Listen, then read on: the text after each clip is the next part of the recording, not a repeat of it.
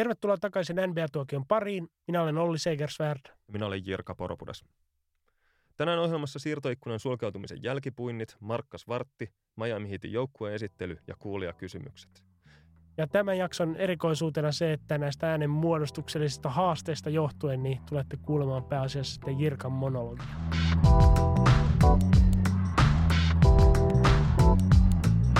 No jos nyt kuitenkin aloitetaan tämä jakso kuulijakysymyksellä Antti Partaselta, joka kuuluu, että mitä helvettiä Cleveland Cavaliers oikein puuhailee?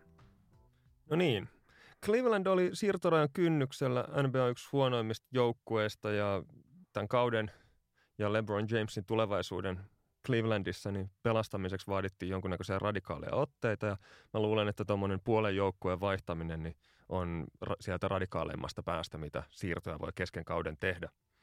Ja tilanne oli tosiaan sen verran heikko, että Cavs oli hävinnyt viimeisestä 20 matsistaan 13 ja useimmat niistä, tai useat näistä tappioista oli jopa tämmöisiä, että heillä oli homma täysin hanskassa ja sitten yhtäkkiä vaan kaikki valu viemäriin ja menetettiin jo käytännössä hanskassa ollut peli. Ja osittain näiden surkeiden tappioiden syynä ja toisaalta niiden seurauksena oli se, että Dwayne Wade, Derrick Rose ja Isaiah Thomas oli kaikki aika pahaa myrkkyä tämän joukkueen, joukkueen hengelle – ja voisi ajatella, että pelkästään se, että Cavaliers pääsi heistä eroon, niin paransi joukkueen suoritustasoa aiemmasta. No, minkälaisia kauppoja Cleveland sitten teki? No Cleveland teki kolme pelaajakauppaa, joissa ovesta lähti kuusi pelaajaa ja vastineeksi saatiin neljä. Eli ensimmäinen näistä kaupoista tehtiin Los Angeles Lakersin kanssa. Cleveland lähetti Isaiah Thomasin, Channing Fryn sekä ensi kesän ykkösvarauksensa Los Angelesin ja sai vastineeksi sitten Jordan Clarksonin ja Larry Nance Juniorin. Sitten sen jälkeen jatkettiin tämmöisellä kolmikimpalla, jossa Cleveland sai Rodney Hoodin ja George Hillin, Jazz sai Utahiin sitten Derrick Rosein ja Jay Crowderin ja sitten Sacramento Kings, joka oli tämmöisenä apumiehenä tässä kaupassa, niin sai sitten Iman Shumpertin ja Joe Johnsonin omaan rosteriinsa. No tähän väliin täytyy sitten ottaa, tarttua tuohon Utah Jazzin kanssa käytyyn kauppaan ja ottaa kysymys nimimerkitä Major Julli, että miksi maailmassa kukaan vaihtaa Rodney Hoodin nykykuntoisen Jay Crowderiin? Tästä täytyy ensimmäisenä pahoitella väärinkäsitystä, koska tässä on ilmeisesti käynyt niin, että kun tämä kysymys esitettiin meille Twitterin puolella, niin eräs uskollinen kuulijamme vastasi tähän kysymykseen sitten muutaman kymmenen A4 edestä. Mutta jos nyt tästä Penan vastauksesta jotain tiivistäisi, niin voisi ajatella, että Ronnie Hoodin sopimus oli päättyvää laatua, eli hän on vapaa-agentti ensi kesänä ja Jazz ei halunnut lähteä huutokaupeille katsomaan, että kuinka, kuinka rahakkaan sopimuksen tämä restricted free agent Hood markkinoilta saa ja sitten ei halunnut ehkä sitten joutua maksamaan kaverista ylihintaa. Ja sitten toisaalta Jazz todennäköisesti olettaa saavansa sen Jay Crowder, joka pelasi Bostonissa, eikä sitä kaveria, joka oli vähän poissa tolalta ja paitsiossa Clevelandissa tällä kaudella. Ja osittain tämä on perusteltu toive sen takia, että Crowder lähti nyt Utahiin, missä on valmentajana Quinn Snyder, josta jotkut sanovat, että hän on läntisen konferenssin Brad Stevens, eli tämmöinen kaveri, joka osaa maksimoida roolipelaajien lahjakkuudet ja, ja on toive, toiveita siitä, että Quinn Snyderin johdolla niin Crowderkin pystyy sitten palaamaan tämmöiseksi puolustavaksi ja kolmasia heittäväksi 3D-pelaajaksi, joka hän oli Bostonissa. Ja Crowder ainakin itse oli hyvin tyytyväinen tähän kauppaan, kommentoi, että, että hauskaa päästä pelaamaan hauskojen ja hyvien tyyppien kanssa korista ja että minä tykkään pelata koripalloa within a system osana jotain järjestelmää, mihin liittyy tämmöinen implisiittinen vihjaus siitä, että Clevelandissa mitään järjestelmää ei hänen nähdäkseen ole ollut. Tuolla nimenomaan sitten Stevensin valmennuksessa aikaisemmin olleet Isaiah Thomas ja Jay Crowder taisi myös jo ihan oikeasti ääneenkin kritisoida monen kertaan sitten Tyron Loon pelisysteemejä Clevelandissa, niin ilmeisesti aidosti helpottunut päästessään sitä vaihtamaan, vaihtamaan maisemaa. Sitten jos tuohon Jazzin Ronnie Hoodiin vielä palataan, niin Jazzin tulokas Donovan Mitchell, joka on ollut todellinen yllättäjä tällä kaudella, niin on ottanut ehkä tämän Jazzin tulevaisuuden pelaajan roolin ja jyrännyt Hoodin sivuun ja varsinkin kun nämä kaverit ei ihan täydellisesti sopinut kentällä yhteen, niin oli ihan perusteltua ehkä Hoodista tässä vaiheessa luopua. Ja sitten tämä Ronnie Hood on myös ollut erittäin kovan puolustajan maineessa, koska hän on pitkäraajainen tämmöinen, joku voisi sanoa, että antropometrinen kaaripuolustaja, mutta itse asiassa tilanne on semmoinen, että nämä puolustustilastot ei kuitenkaan välttämättä aina tue Hoodin tämmöistä tota, kovaa puolustajan mainetta. Ja hänellä on vähän tämmöisen pehmeän pelaajan maine ja jotkut väittää jopa, että hän ei henkisestäkään ole ihan kaikkein kovimmasta päästä, että ei välttämättä taita, taidoistaan huolimatta ole minkään tämmöisen mestaruusjoukkueen rakennuspalikka. No jos tartutaan tuosta Derrick Rose, jolle jo jokunen aika sitten niin järjestettiin hautajaisia täällä meikin podcastissa, niin onko Rosein ura nyt sitten viimein lopullisesti ohi?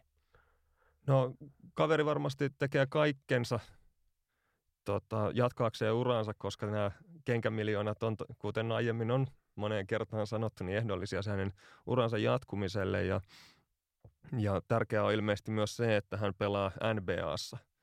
Että ei riitä se, että tulee Loimaalle vääntämään. Joten hänelle varmaan kel- kelvannee ihan mikä tahansa NBA-joukkue, jotta nämä kenkämiljoonat jatkaisi juoksemistaan. Ja jossain ajateltiin, että Minnesota ja Chicagosta tuttu valmentaja Tom Thibodeau olisi hänestä kiinnostuneita, mutta viimeisimmissä huhuissa niin sanotaan, että Derrick Rose olisi neuvottelemassa Washington Wizardsin kanssa jonkunnäköisestä backup-backup pelirakentaja roolista. No näillä kaupoilla käytännössä niin kuin mitätöitiin toi viime kesäinen Kyrie Irving kauppa Boston Celticsin kanssa. Ja tota, mitä sitten Clevelandille jäi sitten Kyrie Irvingistä käteen?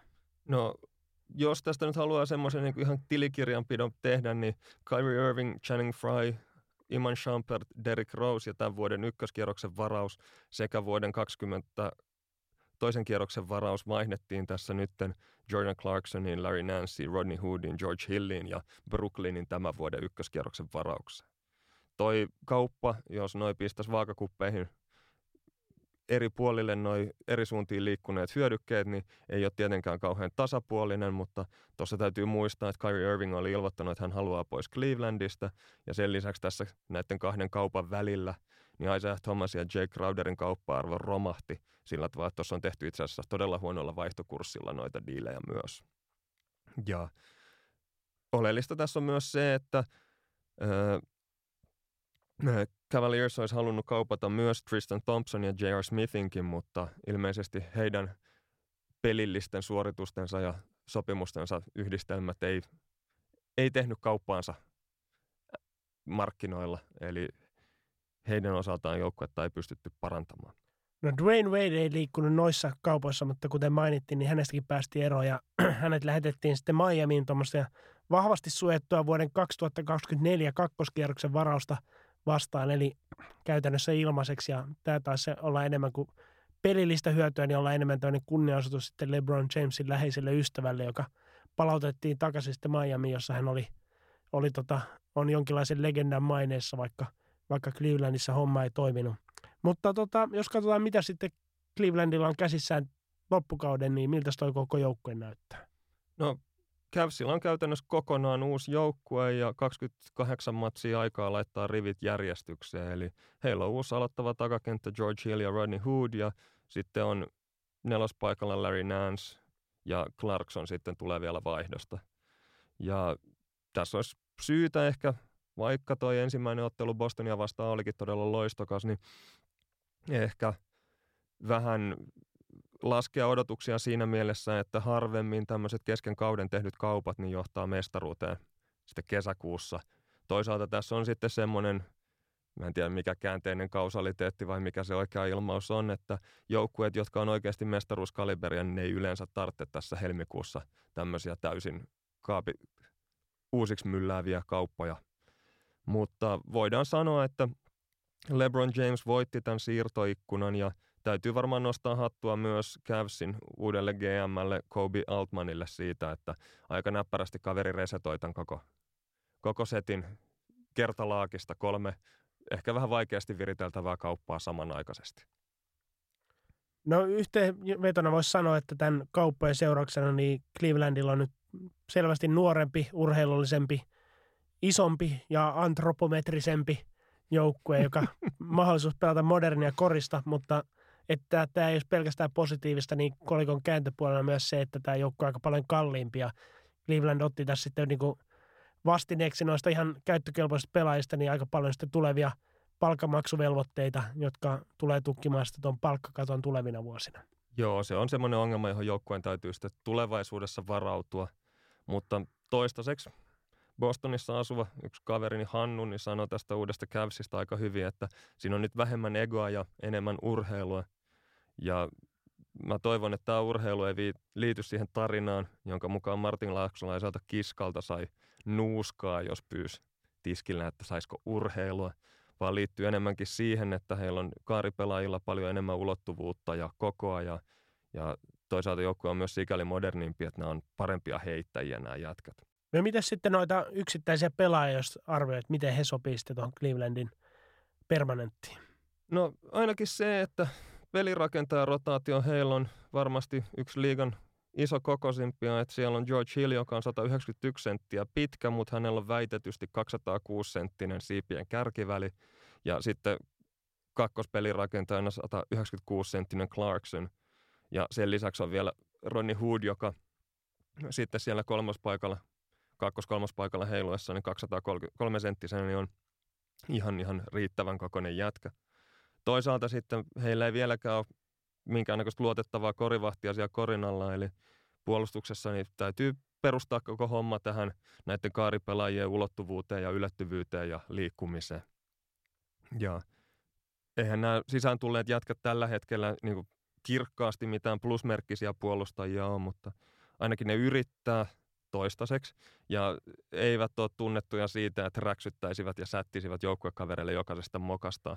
Eli siinä mielessä tämä puolustus tulee kyllä paranemaan ihan merkittävästi. Sitten tota, näistä uusista kavereista George Hill ja Rodney Hood on molemmat erinomaisia heittäjiä, mutta jonkun pitää tarkistaa se, että onko George Hillillä miten öljyt kohillaan ja paljonko tankissa on bensaa. Että kaveri olisi ollut täydellinen hankinta pari vuotta sitten, mutta nyt on vähän heikommissa joukkueissa pyörittyään, niin näyt, ehkä vähän osakkeet laskenut tässä näin. Ja. Sitten oli vielä toi Jordan Clarkson, ja hän on tämmöinen tota, korintekijä, takamies enemmänkin, ei ehkä kauhean syöttöhakunen jätkä, ja hänen korintekonsa perustuu vahvasti määrään eikä niinkään tarkkuuteen. Että joku voisi sanoa, että hän on tämmöinen mottiheittäjä tai volyymiskoraaja. Ja hänessä paras ominaisuus on varmaan siinä, että hän on niin isokokoinen takamies, että pystyy puolustamaan kumpaa tahansa takakentän pelaajaa ja todennäköisesti tulee toimivan Kämsin penkkiviisikon vastuunkantajana sitten. Tai ehkä korjata, että pystyy puolustamaan yhtä heikosti kumpaakin takaa pientä pelipaikkaa. no sanot, no yhtä hyvin, yhtä heikosti, yhtä hyvin, samalla tasolla. No sitten vielä tässä nähtiin yksi tämmöinen juhlallinen kotiinpalo, kun Larry Nance palasi Clevelandiin. Joo, Larry Nance, siitä, hän on ihan hyvä backup centeri varmaan joukkueelle ja on tämmöinen juoksee koriraudalle ja toivoo, että joku hänelle lahjoittaisi älliuppeja ja, ja ehkä vähän semmoinen kimmosampi vaihtoehto Tristan Thompsonille ja, ja tosiaan tämmöinen, ei voi sanoa, että tuhlaaja poika palaa kotiin, mutta äh, Donkey kuningas Larry Nance seniorin poika palaa nyt Clevelandiin, eli isänsä oli Donkey Skabassa pyöri 80-luvulla ja oli erittäin suosittu pelaaja Clevelandissa silloin 89-luvulla. Ja mä itse toivon, että kun Larry Nance juniori osallistuu Donkey Skabaan nyt tähdistöottelussa tulevana viikonloppuna, niin jotenkin käyttävät tota, isäukkoa kanssa sitten jonkunnäköisenä avustajana tai maalitauluna tai mitä siellä nyt vanhoille äijille Donkiskabassa tehdään. No tosiaan ennen tätä kauppaa niin Cleveland taisi olla koko liigan vanhin joukkue, ainakin keski iällä mitattuna ja siitä raapasti melkein kaksi vuotta pois sitten tämän kauppojen yhteydessä. Joo, Cavsin keski-ikä tippui 30 28 vuoteen ja sitä voisi ajatella optimistisesti, että NBA-pelaajat keskimäärin on parhaimmillaan 27-28-vuotiaana, eli, eli keskimääräisesti joukkue olisi hyvän ikäinen. Toisaalta tietenkään joukkueen keskimääräinen suoritustaso niin ei määräydy joukkueen keskimääräisestä iästä – Eli esimerkiksi jos sulla on joukkueellinen 10-vuotiaita ja 50 niin niistä ei saa rakennettua tehokasta joukkuetta, joka on keskimäärin 28-vuotias. Tuommoinen yhdistelmä 10-vuotiaita ja 50 niin meillä kakkosdivarissa tunnetaan nimellä Lohjan erikoinen, koska Lohjan urheilijat vai mikä, low, kävi kokeilemassa yhden kauden kakkosdivaria tuommoisella jengillä ja palasi sitten alasarjoihin, joihin semmoinen setti ehkä sopii vähän paremmin. No sitten kymmenvuotista puheen ollen, niin käys pääs sitten ehkä isoimmasta riippakivestä loppujen lopuksi, eli Isaac Thomasista eroon. Ja toi Thomasin jaksoa, jaksoa Clevelandissa ei varmaan tulla muistelmaan kovin suurella lämmöllä.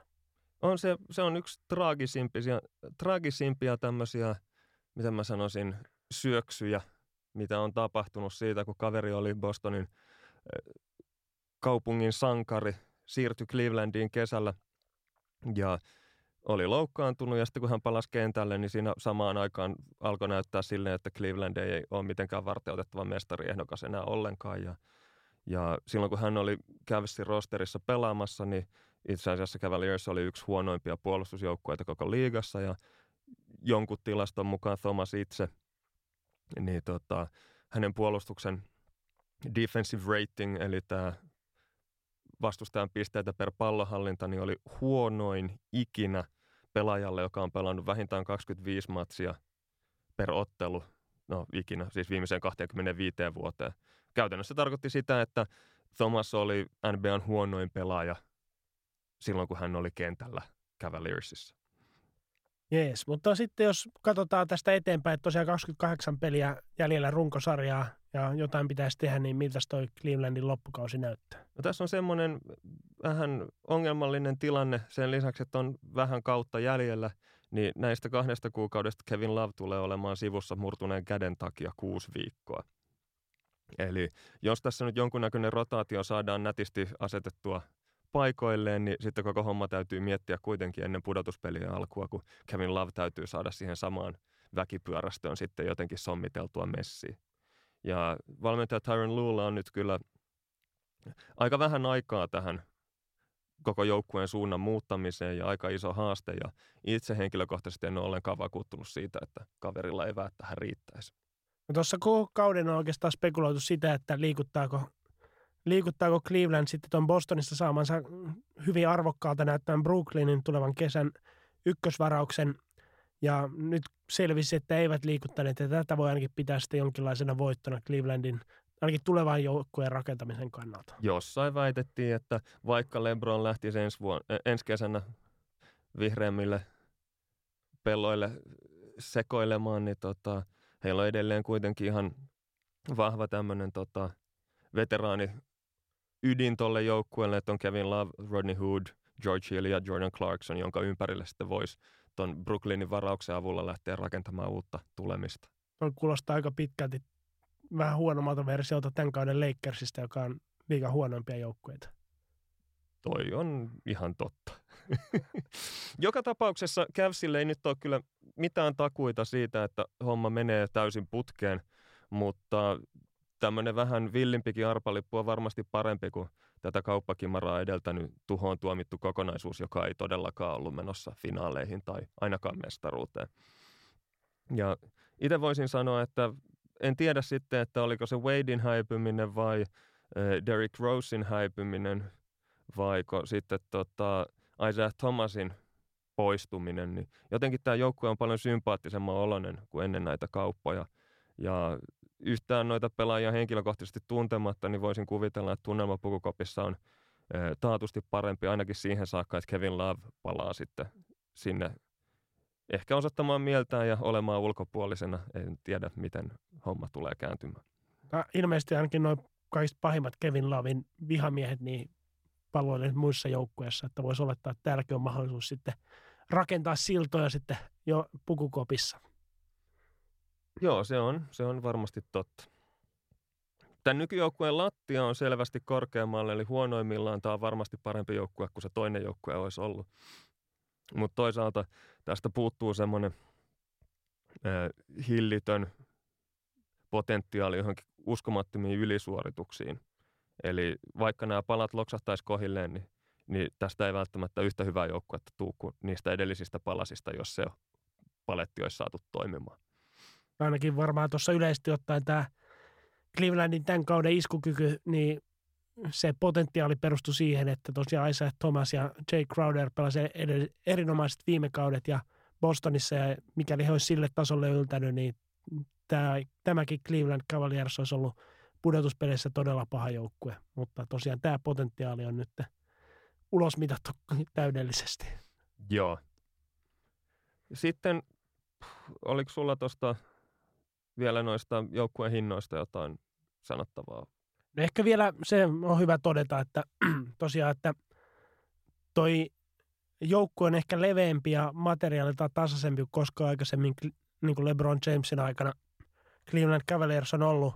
Mutta tuosta ikään kuin joukkueesta puuttuu se kakkospelaaja nyt täydellisesti, että Kyrie Irving on sen roolin aikaisemmin täyttänyt ja odotukset tosiaan olisi ollut, että Isaiah Thomas täyttää sen tällä kaudella, mutta näissä kaupoissa ei yhtään tullut sisään yhtään sen tyyppistä pelaajaa, joka pystyisi pallollisena sitten luomaan tilanteita itselleen ja joukkuekavereille sillä välin, kun LeBron James on vaihdossa. Eli tässä voi olla niin, että päädytään ojasta allikkoon, että viimeistään pudotuspeleissä sitten Tyron Lue joutuu LeBron Jamesia valtavasti kuormittamaan pallollisen, pallollisessa vastuussa ja silloin taas toi joukko on myös paljon helpompi puolustaa, kun siitä puuttuu ne muut vaihtoehdot sitten rakentaa hyökkäyksiä. Mutta tota, tosiaan niin kuin mainittiin, niin tämä joukko on paljon kalliimpi kuin tuo edellinen versio, eli, eli tota, oletettavaa on, että toi joukkue tulee maksamaan tuo ylellisyysveroa riippumatta siitä, että tehdäänkö jatkosopimus sitten LeBron Jamesille ja Rodney Hoodille ja mikäli tehdään sitten jatkosopimus, niin sitten toi ylellisyysvero hintalappu tulee olemaan todella korkea. Voidaan hätytellä jopa niin kuin historiallisia lukemia sillä osastolla. Mä luulen, että Clevelandin seurajohto on ihan valmis ylittämään ton sillan sitten, kun sinne asti päästään. Eli jos LeBron James sanoo, että hän jatkaa Cavaliersissa, niin siinä vaiheessa ollaan sitten tyytyväisiä tämän ongelman kanssa. Ja ainakin näyttää sille, että tuossa ensimmäisessä ottelussa, kun Cavaliersin koko joukkue juhli Bostonissa ja LeBron Jameskin näytti sille, että oli todella todella tyytyväinen siitä, että pääsi pilaamaan Paul Piercein paidan jäädytysjuhlat. Niin aika hyvä tämmöinen lainaus jossain oli, oli tämä, että se on pelottavan näköistä, kun LeBron Jamesilla on hauskaa, kun hän pelaa korista. Eli siinä mielessä tätä voidaan pitää kyllä onnistuneena mylläyksenä, että ainakin ensi alkuun näyttää silleen, että joukkueen kaikkein kovin työjuhta ja toisaalta sitten isoin tähti niin on nyt tyytyväisen oloinen. Ja se oli varmaan se, mitä tässä loppujen lopuksi haettiin. Ja varsinkin tuolla itäisessä konferenssissa saattaa hyvinkin riittää se, että on kasattu jo semmoinen joukkue LeBron James ympärillä, joka aktiivisesti ei yritä kaivaa sitä maata, maata Jamesin jalkojen alta, niin kuin tuossa alkukauden joukkueessa oli kyse, mutta tullaan näkemään, että miten se riittää sitten finaaleissa lännen parhaita joukkueita vastaan, mikäli sinne asti Cleveland etenee. Joo. Sitten jokaisessa pelaajakaupassa on aina kaksi osapuolta tai useampia, mutta, mutta vähintään kaksi. Niin tota, seuraavaksi voitaisiin käsitellä vähän Los Angeles Lakersia ja sitä, kuinka he saivat vaihdettua Jordan Clarkson ja Larry Nancein Clevelandiin ja sitten ottivat vastineeksi Isaiah Thomasin, Channing Fryn ja sitten saivat Cavaliersilta vielä ykkösvarauksen vaivan palkaksi. Tuossa huhuttiin jo sitä, että Lakers olisi ollut valmis ja pakotettu luopumaan omasta ykköskierroksen varauksesta, päästäkseen tuossa Clarksonin sopimuksesta eroon, mutta heillä nyt kävi aika monen tuuri, että Cleveland oli tässä vielä se epätoisempi osapuoli ja se, sen lisäksi, että he ottivat tuon Clarksonin sopimuksen maksettavakseen, niin myös lähettivät sitten ykköskierroksen varauksen Lakersiin. Toki joutui Lakers luopumaan tässä myös Nansista, jolla oli hyvin arvokas, arvokas tota, tai arvoton sopimus, mutta mikä on sitten palkkakaton alla mitattuna hyvin arvokas. Mutta miten tämä niin kuin isommat vaikutukset Lakersin kannalta tässä no, kaupassa? No, tässä on se, että tämä pelaajakauppa avasi Lakersille palkkakaton alle tilaa sen verran, että heillä pitäisi nyt olla ensi kesänä mahdollisuus tarjota maksimisopimusta sekä LeBron Jamesille ja sitten jollekin toiselle tähdelle, kuten Paul Georgeille, ja lähteä hakemaan tämmöistä niin kunnaria ensi kesän vapailla markkinoilla. Ja joku voisi, esimerkiksi Alanis Morissette voisi sanoa, että on vähän ironista, että Cavaliers auttoi tässä kaupassa nyt Lakersia tarjoamaan LeBron Jamesille maksimisopimuksen ensi kesänä. Toisaalta voidaan ajatella, että tuosta sopimuksesta, Clarksonin sopimuksesta siis, niin Lakers olisi varmasti päässyt eroon vielä ensi kesänäkin, jos jostain olisi tullut vakuutus siitä, että LeBron James ja Paul George on molemmat tulossa Lakersiin, kunhan vaan järkkäätte asiat. Et siinä vaiheessa tuommoiset pelaajasopimusten palkkakaton alta raapimiset niin kuin pois raapimiset niin on ihan vain pelkkä muodollisuus, että se on enemmän kyse vaan siitä hinnasta, että kuinka paljon niitä tulevaisuuden varausoikeuksia joudutaan sitten lähettelemään maailmalle, että sitten nämä sopimukset jollekulle kelpaa. Miten toi Isaiah Thomas istuu sitten Lakers-paitaan? No tässä vaiheessa voisi ajatella, että Isaiah Thomas on enemmänkin tämmöinen päättyvä sopimus kuin viime vuoden MVP-äänestyksen num- äh, viidenneksi tullut tähtipelaaja. Ja koska hän on aina ollut huono puolustaja ja, ja tota, varsinkin kun hänellä on nyt ollut sitä lonkkavaivaa viimeiset yhdeksän kuukautta, niin Thomasin olisi täytynyt hyökkäyspäässä olla todella, todella, todella kova, jotta hän olisi pystynyt kompensoimaan näitä toisen pään heikkouksiaan. Ja sitten kun hänen hyökkäyspelikään ei toiminut, niin hänestä tosiaan voidaan väittää, että oli yksi koko liiga huonoimpia pelaajia tällä kaudella. Ja aika iso kysymysmerkki on se myös, että miten tämä Isaiah Thomasin tämmöinen palloa dominoiva pelityyli, jossa kaverilla on pallon, paljon pallon käsittelyn vastuuta, niin miten tämä sitten sointuu yhteen esimerkiksi Lonzo Ballin ja Brandon Ingramin kehityksen kanssa, kun heillekin pitäisi sitä palloa sitten saada, että he oikeasti oppisivat pelaamaan. Ja Lakers on nyt ilmoittanut, että he ei tule ostamaan Isaiah Thomasia ulos tästä sopimuksestaan, joten kaveri pelannee Lakersissa jotain rajoitettuja minuutteja loppukauden ja on sitten vapaa-agentti ensi kesänä. Ja mielenkiintoista tässä on se, että alun perin puheet olivat sellaisia Bostonissa, kun kaveri pelasi, että hän ei tule tyyntyvään maksimisopimusta pienempään tarjoukseen kesällä 2018. Ja nyt hän on oikeasti onnekas, jos saa niin kuin minimisopparia paremman diilin jostain NBAsta. Ja toisaalta Isaiah Thomaskin, jos Jake Crowder haukku tuossa Clevelandin, niin ei hänelläkään ilmeisesti ollut ihan kaikkein korkeimmat mielialat siellä Clevelandissa pelatessa, että e, tota, kommentoi, että ensimmäiset harjoitukset, jotka hän veti Lakersin paidassa, niin oli ensimmäiset oikeat treenit koko vuonna, kun ilmeisesti Cavaliersin tämmöinen veteraanivetoinen jengi niin ei juurikaan kauden aikana treenaille. Ja tämä nyt oli ilmeisesti suoraa haistattelua sitten sinne valmennusjohdon suuntaan ja varsinkin kun Thomas vielä haastattelussa on kommentoinut, että hän on nyt Los Angelesissa ja hän on onnellinen ja hän on saanut peliilonsa takaisin. Niin jännä nähdä kauan se peliilo kestää, kun rooli ei varmastikaan tule olemaan semmoinen, mitä hän toivoisi. No jos tota Lakersin GM-osastoa pitää kehua näistä kaupoista, niin joka osa-alueelle ei mennyt sitten ihan putkeen, että Magic Johnson ja Lakersin organisaatio sai tuossa – myös 50 000 dollarin sakot tämmöistä tamperingista, eli mitä me käännettiin se vehkeilyksi. niin tota, kerroksä tästä vähän lisää? Joo, eli tämä on tämmöinen eräänlainen rekrytointirikkomus. Eli NBAssa pelaajat, valmentajat ja seurajohtoon kuuluvat tota, seurojen edustajat, niin heitä on kielletty olemassa yhteydessä pelaajiin – jotka on toisten seurojen palkkalistoilla sopimuksen alasina. Ja ajatuksena tässä on se, että ei pystytä sitten niin kuin houkuttelemaan tulevia vapaita agentteja etukäteen, että tulkaa meille, tulkaa meille, tai ei muuten pystytä niin kuin vaikuttamaan toisten joukkueiden sisäisiin tilanteisiin. Ja nyt tässä kävi sillä tavalla, että Magic Johnson oli erehtynyt kommentoimaan julkisesti Milwaukee Bucksin Jannis Antetokumpoa ja hehkuttanut häntä aivan maasta taivaisiin ja korostanut sitä, kuinka Antetokumposta tulee vielä NBAn MVP, tärkein pelaaja ja mestari, ja hän tulee laittamaan Milwaukeein kartalle, ja, ja tota, hän tulee voittamaan mestaruuden Milwaukeeissa jonain päivänä. Ja tähän kuulostaa melko viattomalta, mutta näihin tämmöisiin kommentteihin on NBAssa ihan täys nolla toleranssi.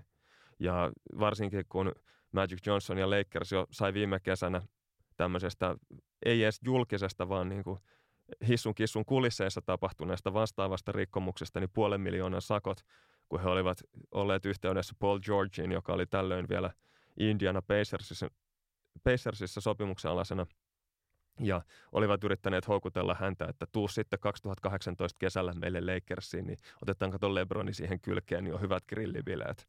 Ja tästä tuli sitten puoli miljoonaa ja nyt tässä oli ilmeisesti se, että kun keskustelu oli mennyt niin, että Johnson kehu Antetokumpoa ja Antetokumpo vastasi sitten haastatteluissa tähän ja, ja sitten Johnsonkin kommentoi saa ko- syntynyttä kohua, niin näillä sakoilla sitten yritettiin niin kuin tavallaan pistää piste tälle keskustelulle ja todeta, että tämä ei ole nyt käypää, että toisen joukkueen koripallotoimenjohtaja kosiskelee vaikkakin kiertoilmauksia epäsuorasti, niin toisen joukkueen tähtipelaajaa.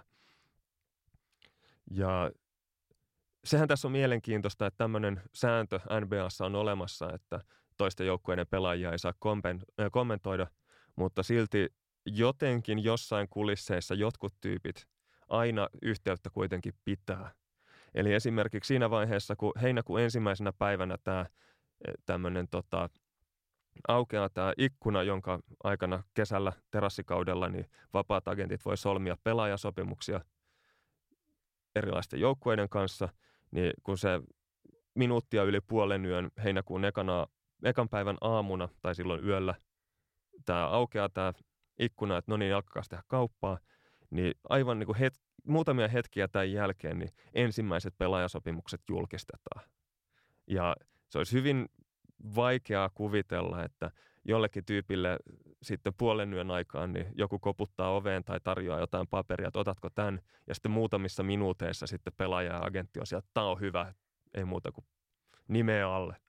Eli kyllä näissä on täytynyt jonkunnäköisiä neuvotteluja ja keskusteluja käydä siellä kulisseissa jo pitkään ennen tätä siirtoikkunan aukeamista.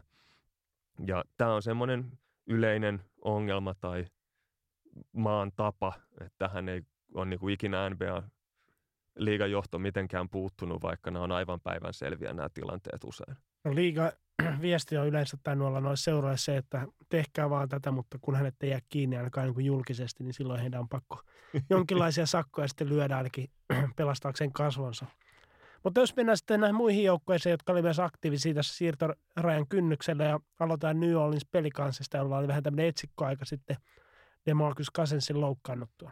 Joo, Cousinsilta repesi se jänne silloin joitain viikkoja sitten ja Pelicans joutui todella todella pahan pakkorakoa, eli heidän oli jostain saatava iso pelaaja Anthony Davisin rinnalle pudotuspeleihin ja, ja tilanne oli jopa niin epätoivoinen, että siinä kaivettiin naftalinista Emeka Okafor, joka ei mun käsittääkseni jo useampaa vuoteen NBAssa pelannut ollenkaan, hän poistui kulisseihin jossain vaiheessa niskavaivojen takia ja hän kävi siellä aloituksessa muutaman siivun vetämässä ja ja sitten Pelicans hankki Chicago Bullsista Nikola Miroticin, josta ollaan täällä puhuttu läpi kauden.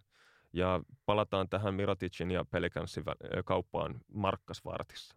No sitten seuraavana vuonna mennään Los Angelesin toiseen joukkueeseen, eli Clippers, josta ennakoitiin jopa tämän siirtorajan aktiivisinta peluria, mutta loppujen lopuksi sitten Blake Griffinin jälkeen ei ketään liikkunutkaan joukkueesta ulos. Joo, siinä kävi sillä, että DeAndre Jordanista ei syntynyt kauppoja – viimeisin tämmöinen paljastus ennen kuin tänne koppiin tultiin, niin tuossa ovea sulkiessa näin, että heillä oli ollut Clevelandin kanssa jonkunnäköinen sopimus DeAndre Jordanin kauppaamisesta ja siihen oli tarvittu taas tämmöistä kolmatta joukkuetta, jotta saataisiin sopimukset täsmäämään.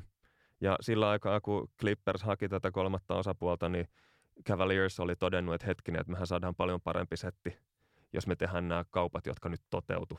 Eli siinä vaiheessa oikeastaan niin kuin Clippers jäi tota, lehdelle soittelemaan.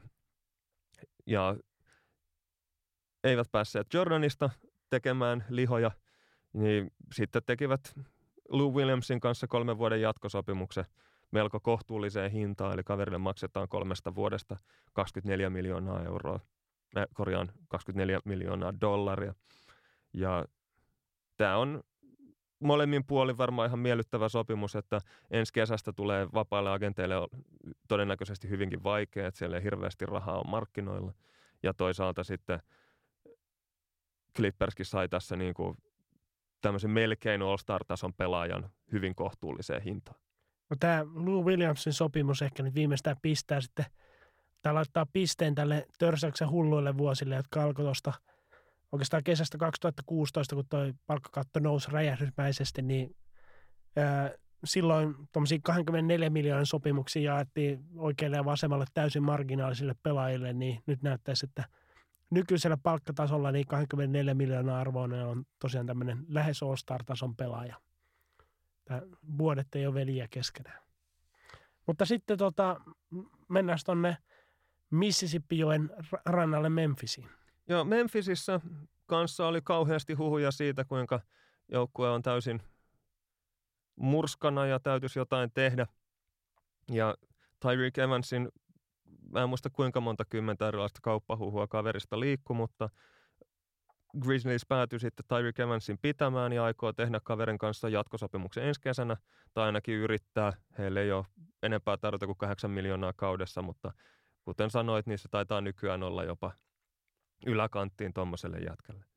Ja oleellista oli myös se, että Mark Gasolin kauppaamisesta oli paljon, paljon semmoisia, niin kuin maalailtiin piruja seinille, että kyllä Grizzlies on nyt Mark Gasol kaupattava, niin sitten siirtoikkunan sulkeuduttua, niin jonkunnäköinen paljastus tai huhu lähti liikkeelle, että Grizzlies olisi aivan järjestelmällisesti kieltäytynyt niin kuin minkäännäköisistä kaupoista, joissa gasolia oltaisiin liikutettu johonkin toiseen osoitteeseen. No Oklahoma City oli sitten myös yksi joukko, joka pysy, pysytteli vähän odotuksien vastaisesti passiivisena.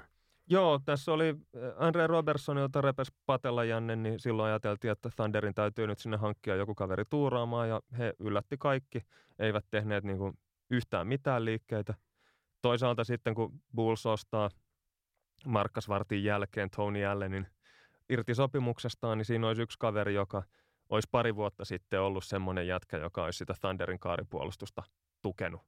No, sitten jos nopeasti katsotaan tätä listaa pelaajista, jotka olivat varmaa kauppatavaraa ennen siirtorajan umpeutumista, mutta jotka sitten jatkavatkin samassa osoitteessa, niin Tuo melkein lista on kovempi kuin se lista lopulta pelaajista, jotka vaihtomaisemaan. Näin se taitaa aina mennä, eli huhuja on tosi helppo heitellä ilmoille, mutta niiden oikeiden kauppojen sitten oikeiden pelaajien ja oikeiden tyyppien niin kuin tota, näiden asioiden toteuttaminen niin on muutamaa dekadia vaikeampaa.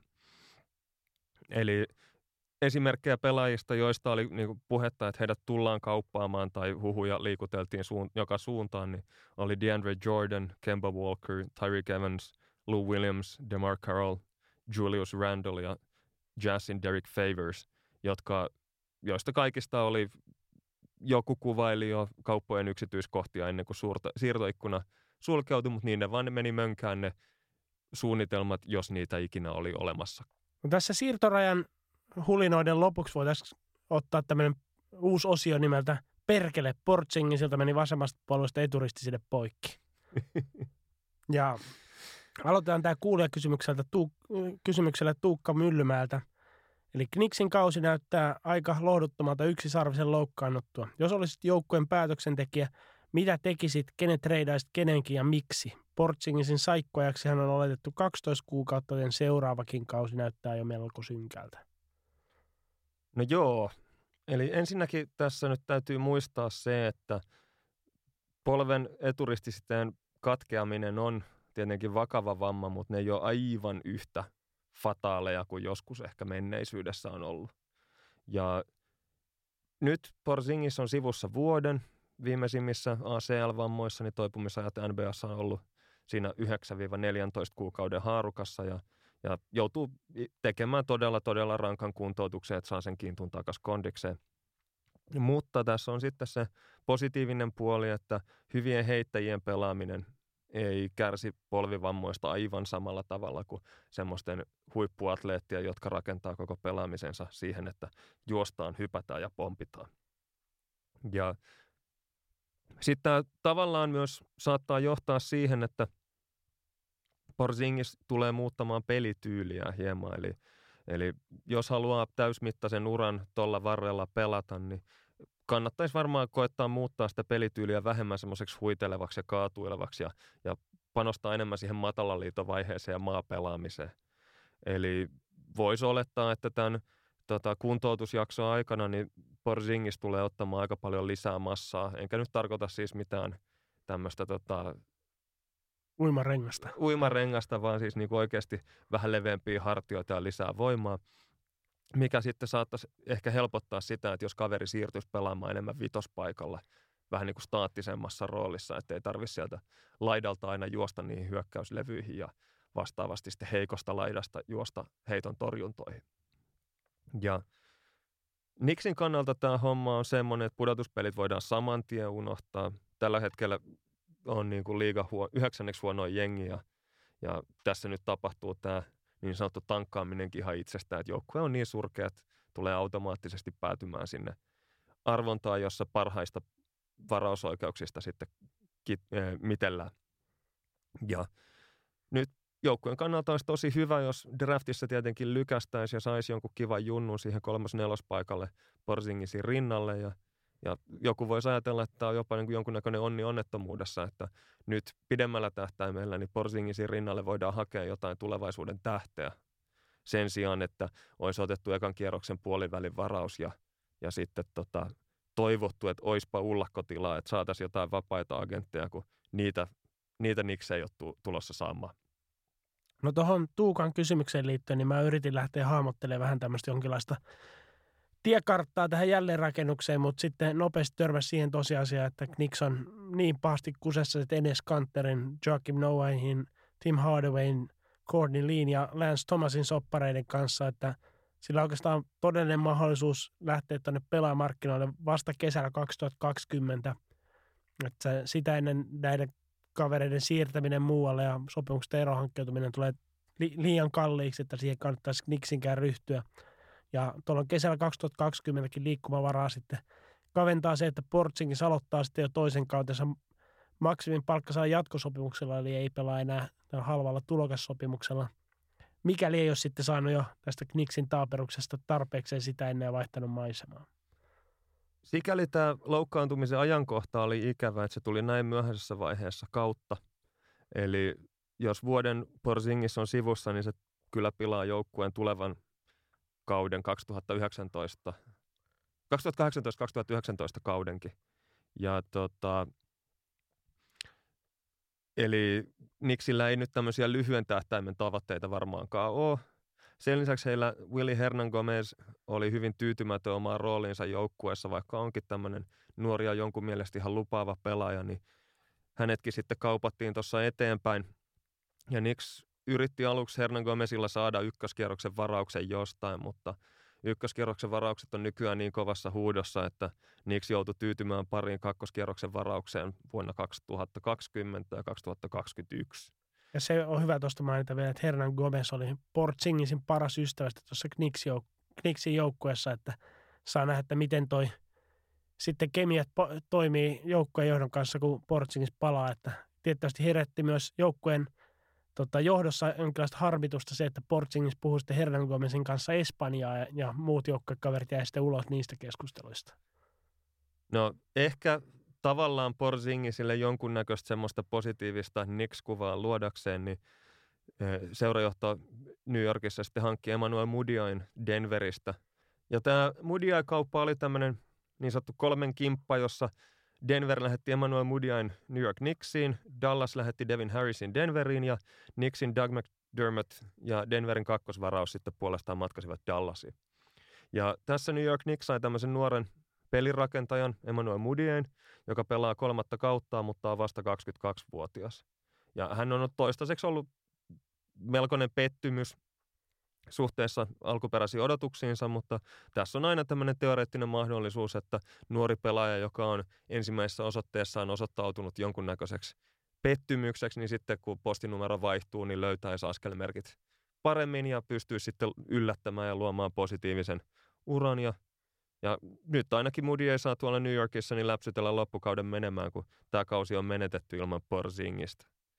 Ja Denver taas tässä kaupassa niin sitten sai pudotuspelihaaveitaan varten, niin tämmöisen veteraanipelirakentajan, vaikkei nyt Devin Harrisilla ihan kuuhuasti mennä, niin se on kuitenkin tämmöinen veteraani, joka tekee kentällä ihan järkeviä päätöksiä ja pystyy heittämään spot-up-heittoja sillä tavalla, että odottaa laidassa ilman palloa. Ja on myös tottunut pelaamaan tämmöisissä tota, viisikoissa, jossa kentällä voi olla kolmekin pallon käsittelijää samaan aikaan. Eli se on niin kuin Dallasissa ollut Rick Carlislein tämmöinen tota, jopa tavaramerkki, että kaikki käsittelee kaarella palloa että, ja ovat sitten vastaavasti välillä ilman sitä. No mitä sitten Dallas-fanina ajattelet tästä kaupasta?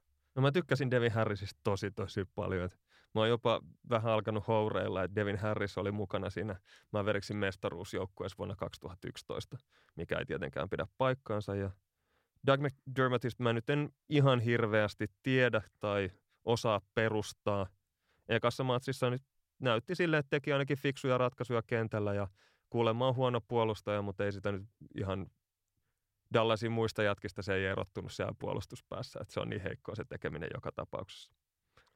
No tämä pelaajien osoitteenvaihtoviikot ei lopu oikeastaan tähän siirtorajan umpeutumiseen, vaan seuraavaksi sitten kyttäläinen veteraanipelaaja, jotka ostaa ulos sopimuksista ja sitten hakeutuvat tämmöisiin pudot, tuleviin pudotuspelijoukkueisiin, eli niin sanottu buyout market. Joo, tämä on tämä kauden viimeinen kauppasesonki, joka ei itse asiassa kauppaa sinänsä ole, vaan pelaaja, joka ostetaan ulos sopimuksestaan tai jonka sopimus irtisanotaan ennen maaliskuun ekaa päivää, niin on edustuskelpoinen vielä sen vuoden pudotuspeleissä jossain toisessa joukkueessa, kun hän on tehnyt sopimuksen runkosarjan aikana. Eli tämä tarkoittaa sitä, että sen jälkeen kun pelaajan sopimus on päättynyt edellisen seuran kanssa, niin riittää, että uusi diili tehdään ennen kuin pudotuspelit alkaa. Ja tämä on semmoinen tapa, jolla joskus veteraanipelaajia, niin tota, jotka ei halua jossain joukkueessa, jonka kausi on jo päätynyt umpikujaan, niin roikkua, niin ostetaan ulos sopimuksista ja sitten he tekevät halpoja sopimuksia sitten menestyvien joukkueiden kanssa. Ja erityiset tämmöiset niin mestaruussormuksesta haaveilevat tota, jotkut sanoo äärimmäisen rumasti puhua sormushuoraamisesta, mutta tämmöiset veteraanipelaajat niin koettaa löytää itselleen sitten semmoisen joukkueen, jossa pystyisivät joukkuetta edes vähän auttamaan ja toisaalta sitten voisivat taistella sitten pudotuspelin menestyksestä. No mitäs täällä on niinku kuumimpia nimiä tarjolla?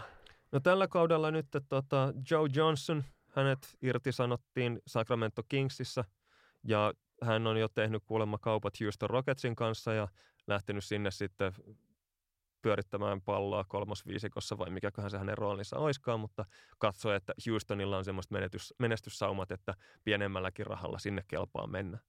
Tähän ilmeisesti liittyy huhujen mukaan se, että Houston ei niinkään ollut käyttää Johnsonille, mutta haluaisi varmistaa siitä, että Johnson mene Golden State Warriorsiin.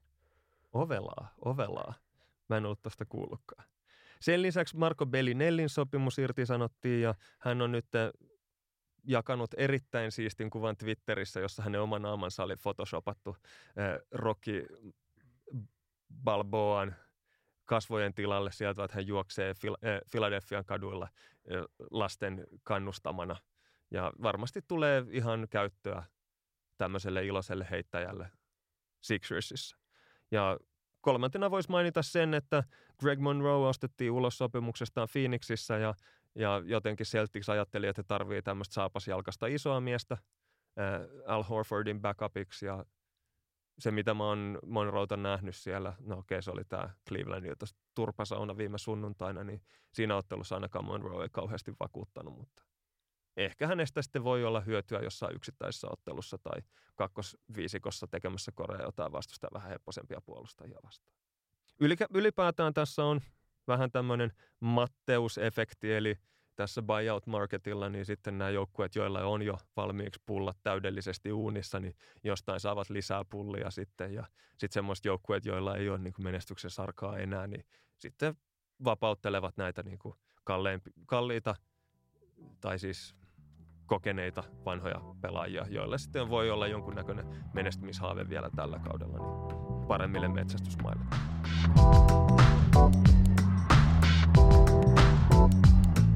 No jos sitten olisi aika siirtyä Markka Svarttiin ja tuossa viime jaksossa jo uumouti, että voisi olla tämmöisiä Seiskalehden uutisia tarjolla, kun seuraavan kerran tulee studio ja niitähän on tarjolla. Joo, Seiska tai itse luin MTVn sivuilta, en tiedä onko se yhtään, yhtään uskottavampaa, niin uutisoi, että, että Markkasen poika on poika. tai, tai siis tämä perheeseen syntynyt vauva on siis poika ja, ja tota, Markkanen itse missasi kaksi matsia. Mä tiedän, NBA-pelaajat ei yleensä isyysvapaata pidä, koska kiistävät viimeiseen asti isyytensä mun käsittääkseni. Ja tämä olisi semmoinen korttien paljastaminen, jos pitäisikin vapaata sitten siinä vaiheessa, kun uusi lapsi syntyy. Niin Markkanen nyt oli kaksi matsia sitten sivussa NS isyysvapaalla ja hänen oli tarkoitus jo lentää sitten vieraspeliin Portlandiin, mutta Chicagossa oli semmoinen lumimyrsky, että kone ei päässyt ilmaan ja hän missä sitten kolmannen ottelun kanssa. Ja esimerkiksi tässä kaikkien aikojen kolmoskilpailussa, niin tulokkaiden kolmoskilpailussa, niin Markkanen on jäänyt ehkä vähän jälkeen tämän isyysvapaan takia ja joutuu nyt kirimään. Ja tässä sitten kävi sillä tavalla, että kun hän oli sivussa nyt muutaman matsin verran, niin hän kävi sitten hakemassa touchia Bullsin farmijengin Windy City Bullsin treeneissä. Ja, ja tämä on nykyään vähän tämmöinen yleisempikin tapa NBAssa, että veteraanipelaajat, jotka tulee loukkaantumisista takaisin tai muuten tarvitsee vähän niin kuin harjoitustoistoja, niin saattaa käydä joukkueen farmijengin treeneissä sitten, varsinkin kun Bullsillakin tämä farmijengi nyt on täsmälleen samassa kaupungissa, niin se ei sinänsä logistisesti ole niin iso juttu. Oleellista tässä oli se, että mä en tiedä, onko se joku vakuutustekninen homma vai minkä takia, mutta tässä täytyy niin oikeasti tehdä paperityöt siitä, että, että Markkanen tosiaan lähetettiin tänne farmijengiin. Että kyse ei ollut vaan siitä, että no meppäs Lauri tonne neppailemaan jätkien kanssa – ja en mä siihen oikein muuta syytä keksi kuin se, että, että jos siellä olisi sitten yhtäkkiä nilkka pamahtanut, niin olisi saattanut joku vakuutusyhtiö yhtiö vähän yskiä siitä, että missä treeneissä tämä teidän jätkä oli ja millä asialla silloin, kun loukkaantui. Tämä meidän puolivillainen tutkimus ei tähän tosiaan eksaktia vastausta anna, mutta toinen vaihtoehto on tietysti se, että G-Leaguein säännöt kieltää sen, että siellä treeneissä ei saa käydä palvelussa ihan kuka tahansa, vaan pitää olla niin sopimus, sopimus sitten joukkueeseen, niin tämäkin on toki mahdollista. Ja, Mut, mutta ja oleellista tässä oli siis se, että Markkanen kuitenkin sai farmikomennuksen ja, ja ilmeisesti tämä nyt, tästä nyt ei ole oikein mitään kohuotsikoita pystynyt repimään, mutta Iltasanomilla oli jonkunnäköinen vaihde vielä silmässä siitä, kun nhl näitä kaksisuuntaisilla soppareilla olevia pelaajia, niin sinne farmiin lähetellään useamminkin, niin Iltasanomat yritti tästä tehdä jonkunnäköistä numeroa, mutta epäonnistuivat siinä totaalisesti. Mutta todettakoon nyt kuitenkin, että Markkasella ei ole tämmöistä kaksisuuntaista sopimusta – Eli se vaatii käsittääkseni silloin pelaajan oman suostumuksen, että hänet lähetetään farmiin, eli ei voida joukkueen toimessa lähettää. Mutta palataan näihin kaksisuuntaisiinkin sopimuksiin jossain tulevassa jaksossa. Mutta tota, toi lapsen syntymä ei ollut sitten ainoa merkittävä kentän ulkopuolinen tapahtuma tässä viimeisen pari viikon aikana Markkaselle. no joo, jos tota, Ilta-Sanomat uuti, yritti uutisoida siitä, että kaveri on mukaan lähetetty farmiin, niin Ilta-lehdellä oli kuitenkin tämmöinen uutinen, että osasi kertoa siitä, että Markkanen on saanut oman nimikkoburgerin Hook hampurilaisravintoloihin ja kyseessä on tämmöinen kasvisburgeri, jonka tuotoista osa menee sitten Markkasen kasvattajaseura Honsun junioritoimintaan. Että suosittelen lämpimästi kokeilemaan Hook-ravintolan Lauri Markkasen kasvisburgeria, jos sinne joskus eksyttää. Ja sitten vielä, jos jatketaan kentän ulkopuolisessa tapahtumisessa, niin sitten on tämmöinen pukeutumisepisodi myös todistettu. Joo, tämä nyt oli taas näitä. Että Markkanen nyt meni matsiin. Jossain vaiheessa mun mielestä NBA todella todella oli tiukkana siitä, että minkä näköisessä puvussa ottelutapahtumiin tullaan ja oli tiukka dress code. Ja nykyään nämä kaverit hiihtää siellä. Markkanenkin meni matsiin tämmöisessä naurettavassa kukkakuosisessa pyjamassa ja ja tota, vähän epäselväksi jäi, että mistä tässä on kyse ja itse henkilökohtaisesti toivon, että hän ei ole lähdössä tähän Russell Westbrook ja muiden linjoille, jossa täytyy vaan saada itsestään isompaa ja isompaa numeroa sillä, että pukeutuu aina vain törkeämpiä ja törkeämpiin rytkyihin ja toivoo, että saa näkyvyyttä sitä kautta. Että semmoinen huomiohakuisuus on, antaa mun mielestä aika surullisen kuvan pelaajan mielenmaisemasta, jos ei se kentällä esiintyminen riitä, vaan täytyy pukeutua erilaisiin pellerytkyihin sitten myös kentän ulkopuolella. Ja ehkä tässä nyt voisi toivoa, mä en tiedä miten, nämä on aika ilmeisesti leikkisiä nämä kuitenkin nämä joukkueen sisäiset tulokkaiden simputukset, niin toivotaan, että kyseessä oli vaikka tämmöinen, että veteraanipelaajat on nyt simputti vähän tulokasta ja käski hänen pukeutua tämmöiseen pyjamaan ottelupäivänä. No jos sitten vihdoin mentäisiin tuohon kentän sisäpuolisiin tapahtumiin ja tämä on hyvä ehkä aloittaa kuulijakysymykseltä sitten nimimerkiltä J. Lähdesmäki – Eli kenen Bulls-pelaajan kanssa Markkasen yhteispeli toimii kaikista parhaiten? No alkukaudesta musta tuntui sille, että Markkasella tuntui olevan eniten myönteisiä vuorovaikutuksia Robin Lopezin kanssa. Ja että he haki tämmöistä nelos-vitospaikan synergiaa siinä. Ja, Ja enemmän siinä oli ehkä kyse siitä, että Lopez oli tämmöinen luotettava veteraani, joka oli tottunut rouhimaan ja vääntämään ja painimaan niiden vastustajan isompien jätkien kanssa ja vähän niin kuin piti Markkasen puolia siinä ja toisaalta sitten Markkanen sai ilmaisia levypalloja, kun Lopez vei ne vastustajan karpaa sitten sivummalle ja, ja Lopezilla tuntuu, että vaikka heittääkin aika herkästi siellä, niin hänellä tuntuu olevan semmoinen tavoite silloin, kun heillä tämmöinen high-low-asetelma on, jossa Lopez saa siihen vaparin tietämille palloja, Markkanen hakee asemaa korin alla, niin yrittää löytää Markkanen näissä tilanteissa ja syöttää hänelle siitä sitten palloa sisään. Ikävä kyllä nämä Lopezin syötöt on kauniista ajatuksesta niin huolimatta niin usein vähän pettymyksiä. Eli, eli siinä mielessä Lopezin tärkeä vaikutus on ehkä tämmöisenä luotettavana tasaisena veteraania, joka tarjoaa Markkaselle työrauhan siellä kentällä. Ja sitten jos katsotaan tämmöistä ihan oikeaa pelillistä yhteispeliä, niin siinä mä sanoisin, että Chris Dunn on Bullsin se takamies, joka pystyy niin kuin Markkaselle eniten luomaan tekopaikkoja, jolla on semmoinen paras synergia hänen kanssaan. Eli esimerkiksi ennen kuin Dunn donkkasi tajun kankaalle ja etuhampaat vinoon, niin, niin tota, niissä seitsemässä vikassa ottelussa, niin Markkanen teki 19 pistettä ja, ja heitti 51 prossaa kentältä ja sai semmoisen 14 heittoyritystä per ottelu, eli hyvillä tehoilla 19 pinnaa per peli. Ja sitten seitsemän matsia sen jälkeen, kun Dan loukkaantui, niin eh, Markkanen on pelannut hyvin, hyvin erinäköistä peliä siellä, että on saanut vähemmän heittoja ja todella paljon heikompiin heittopaikkoihin ja semmo, ei semmoisiin paikkoihin, joissa hän olisi ihan täysin sinut vielä itsensä kanssa. Ja heitto, heittomäärät on laskenut hieman, mutta tehot sitäkin enemmän. Eli piste keskiarvo on tippunut 19,4 niin 13,8 ja heittoprosentti 51 prosasta 43. Miltä toi on sitten kentällä näkynyt, näyttänyt, kun Chris Dunn on poistunut kokoonpanosta ja Zach Lavin on tullut tilalle? No lähinnä siinä on se, että Zach Lavin on nykyään se kaveri, joka juoksee Markkasen kanssa näitä two-man actioneita tai palloskriinejä ja handoffeja ja kaiken näköisiä virityksiä. Ja ongelma tässä on se, että Lavinin mentaliteetti koriskentällä on hyvin, hyvin korihakuinen. Voisi melkein väittää, että kaverilla on putkinäkö päällä ja on päättänyt, että hän on se, joka tekee ne korit ja se sitten tietenkin jättää nämä muut kaverit vähän sivuun. Että esimerkiksi kun pelasivat Timberwolvesia vastaan ja entinen Bullsin tähti Jimmy Butler palasi ensimmäistä kertaa Chicagoon, niin tämä matsi sitten viime minuutilla niin oikeastaan vääntyi tämmöiseksi yksi vastaan yksi matsiksi Lavinin ja Butlerin välillä ja sitten siellä oli kahdeksan katsojaa kentän puolella tai itse asiassa 11, jos tuomaritkin lasketaan. Ja tietenkin Lavin on niin hyvä tekemään itselleen jonkunnäköisen heittopaikan, että hänen ei tarvitse sitten niin kuin katsoa markkasta, että luodaanpas Laurille paikkoja. Ja se on vähän ikävä tilanne ehkä Markkasen kannalta. Toisaalta sitten jossain päin maailmaa on varmasti Zach Lavin faneja, jotka tykkää kauheasti siitä, että Markkasella on heittouhka ja Markkanen vie kuitenkin huomiota itseensä.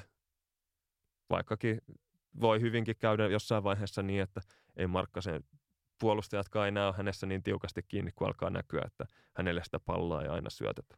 Hyvä ehkä muistaa tässäkin välissä se, että tosiaan Laviin pelaa myös tulevasta jatkosopimuksesta ja tunnetusti korintekijöille tupataan maksamaan enemmän palkkaa kuin sitten tämmöiselle nöyrille joukkuepelaajille, joten tämä lienee ihan ymmärrettävää. Joo. Sitten jos Markkasesta vielä jotain tässä pitäisi sanoa, niin tätä nauhoitettaessa niin Bullsilla on yksi matsi ennen tähdistä viikonloppua, jossa – Markkanen sitten pelaa Jonnejen jenkit vastaan maailmanmatsissa ja Taco Bell Skills Challengeissa osallistuu taitokilpailuun, että pidetään hänelle peukkuja, että molemmat on täysin merkityksettömiä tapahtumia, mutta toivottavasti näyttää taitokilpailuissa jenkeille närhemunat. No sitten jos mennään tuohon kauan mainostettuun ja odotettuun Mirotic-kaupan perkaamiseen, eli Nikola Mirotic lähetettiin New Orleans pelikanssiin ja jotain tuli takaisin sitten pulssiin. Joo, tuossa oli semmoinen tilanne, että tosiaan kun Mirotic ja Portis tappeli silloin ennen kauden alkua, niin silloin oli oikeastaan jo selvää, kun Mirotic ilmoitti, että hän ei tässä jengissä enää pelaa, että hän ehkä ei halua enää siinä jengissä pelata.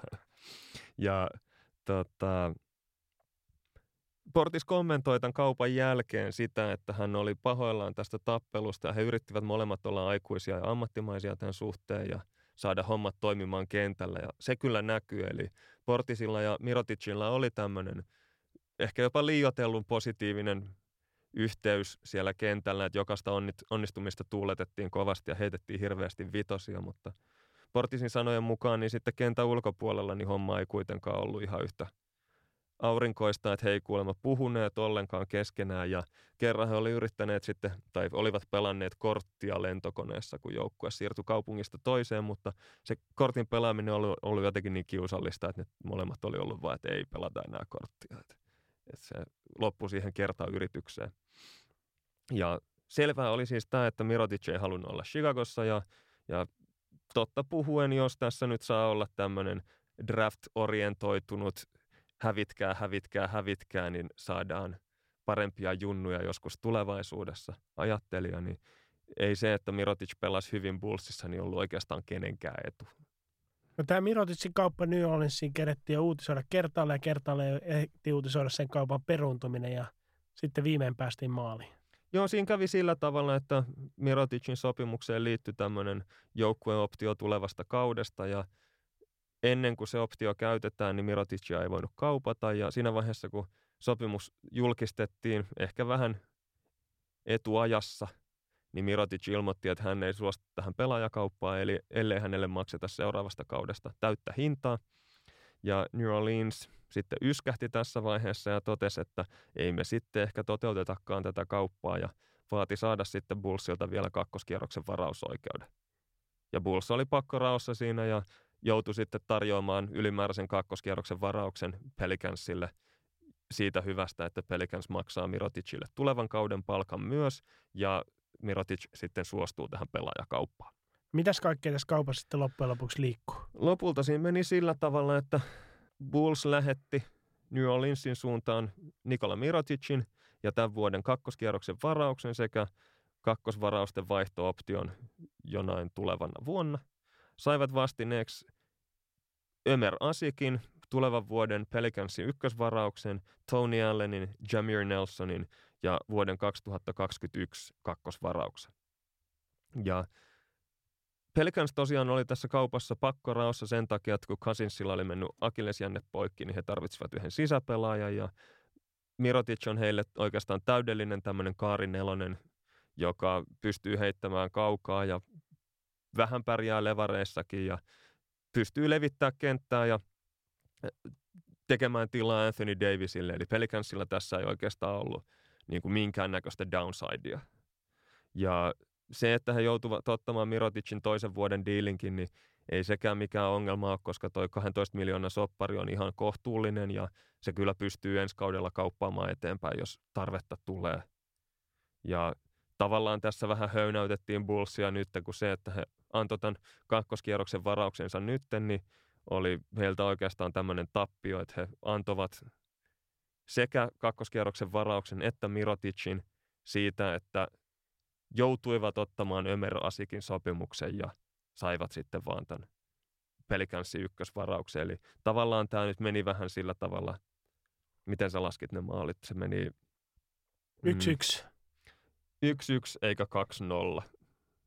Mä en ymmärrä sitä matikkaa, mutta ehkä se jotenkin näin meni. Eli noin niin kuin alkuperäisten arvojen perusteella, niin Bullsin olisi pitänyt saada ikään kuin yksi assetti tai varaus sitten tuosta Asikin sopimuksen nielasemisesta ja sitten toinen assetti tuosta Mirotitsista itsestään, niin tosiaan nyt Bulls sai vain yhden assetin ja sitten joutui pistämään sen toisen assetin sitten liikkeelle pelikansin suuntaan, eli sen kakkoskierroksen varauksen, niin – ihan suoraan kädeltä ei voida ainakaan Bullsia julistaa tässä kaupan voittajaksi. Mutta tuo Asik ei varmaan ollut ainakaan se, mikä motivoi sitten Bullsia kaupan tekoon. Joo, Asik, Asikin sopimus on aivan mielipuolinen ja sitä on vielä ikuisuus jäljellä. Ja kaveri on menneisyyden sentteri, jolla on vielä kroonin tauti, joka rajoittaa hänen fyysistä, fyysistä pelaamistaan todella pahasti. Ja, ja vaikka kaveri kentälle pystyisikin venymään, niin, niin tota, otteet siellä ei ole kyllä sen niiden miljoonia arvosia.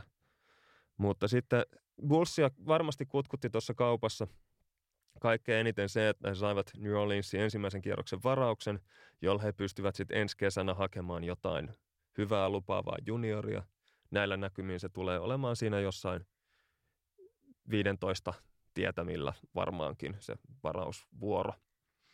Ja nämä muut kaverit, jotka tässä oli täytteenä, Tony Allen ja Jamir Nelson, niin oli ihan puhta, puhdasta filleriä. Eli Tony Allen nostettiin sopimuksestaan välittömästi irti ja, ja sitten oli kovasti puhetta siitä, että Jamir Nelson olisi tämmöinen kokenut veteraani pelirakentaja, joka toisi Bullsin junnuille hyvää oppia ja toimisi mentorina ja johtaisi sitä toimintaa kentällä. Ja, mutta hänetkin laitettiin saman tien sitten pikaisesti kiertoon, eli, eli treeneissä kerkesi käymään, mutta matseihin ei päässyt pukemaan. Ja tämä, miten Jamir Nelsonista sitten päästiin eroon, niin hänet vaihdettiin Detroitin Willie Reediin. Ja sen lisäksi tähän kauppaan kuului tämmöinen, että Bulls sai mahdollisuuden vaihtaa kakkoskierroksen varauksia vuoden 2022 draftissa. Ja toi on äärimmäisen mielenkiintoinen hyödyke sen takia, että sen arvo on hyvin lähellä nollaa. Ja mielenkiintoisinta siinä on se, että miten tämmöisen vaihtooption arvo tullaan, niin voidaan mitenkään määrittää. Mutta jotenkin tässä nyt kävi sillä tavalla, että Bulls hyötyi tästä kaupasta sen, että he antoivat Jamir Nelsonin pois, ottivat Willie Reedin ja sitten saivat tämmöisen hyvin, hyvin esoteerisen, eksoottisen option, jolla mahdollisesti on vuonna 2022 jotain teoreettista hyötyä. No Willie Reedin sitten voisi ainakin nimetä yhdeksi tämän siirtorajan häviäjistä. Joo, Willie Reedillä, tota, hänen sopimuksensa sitten irtisanottiin välittömästi, kun hänet oli kaupattu Bullsiin. Ja tämä on erittäin hyvä esimerkki siitä, miten nämä tämmöiset kauppojen täytepelaajat on usein täysin virran vietävissä. Eli vielä tuossa tota, tammi-helmikuun vaihteessa niin Willie Reed pelasi tyytyväisenä noin 10 minuuttia per peli Los Angeles Clippersissa ja hän oli NBA-pelaaja. Ja sitten Clippersin seurajohto totesi, että Blake Griffinin terveys ja jättisopimus ei ehkä olekaan sopusoinnussa ja että heidän olisi ehkä päästävä tästä Griffinin sopimuksesta eroon. Ja he teki sitten pelaajakaupat Detroitin kanssa ja heitti sinne sitten tilkkeäksi myös tämän Willie Reedin sopimuksen. Willie Reed kävi sitten Detroitissa pelaamassa kolme matsia ja tässä vaiheessa sitten siirtoikkuna alkoi sulkeutua ja Detroitin valmentaja ja general manager Stan Van Gundy sitten totesi, että hän tarvitsee kolmospointin – tarvitsee vanhan luottopelirakentajan Jamir Nelsonin, joten he sitten kippas Willie Reedin Chicagoon ja otti vastineena sitten Jamir Nelsonin, joka Stan Van Gundy koki Detroitissa arvokkaaksi. Ja sitten Chicago totesi, että heille ei ole tälle Willie Reedille mitään käyttöä, että he halusivat tästä pelaajakaupasta vaan tämän mahdollisuuden vaihtaa kakkosvarauksia vuoden 2022 draftissa, eivätkä suinkaan Willie Reedia, joten hänen sopimuksensa irtisanottiin. No onko, Eli, onkohan sitten tota Reedillä vielä pelipaikkaa NBAssä vai pitäisikö katseet suunnata tuonne Loimaan suuntaan? Mä, mä luulen, että tämä kaksiviikkoinen oli semmoinen, että Willie Reedillä ei ole pelipaikkaa enää NBAssa ja, ja tosiaan todennäköisempää on se, että pelaa Loimaalla seuraavaksi. Ja tietenkin tähän asiaan liittyy se, että tuossa siirtorumban keskellä niin kerkes saamaan sitten – lainvoimaisen tuomion tyttöystävänsä pahoinpitelystä ja sitten tähän liittyvän NBAn kuudeottelun pelikiellon. Eli kaveri paljastui tämmöiseksi vähän mädäksi omenaksi tuossa lennossa. Todennäköisesti seuras, se on jo tiedetty, että kyseessä ei ole mikään kauhean mukava jamppa.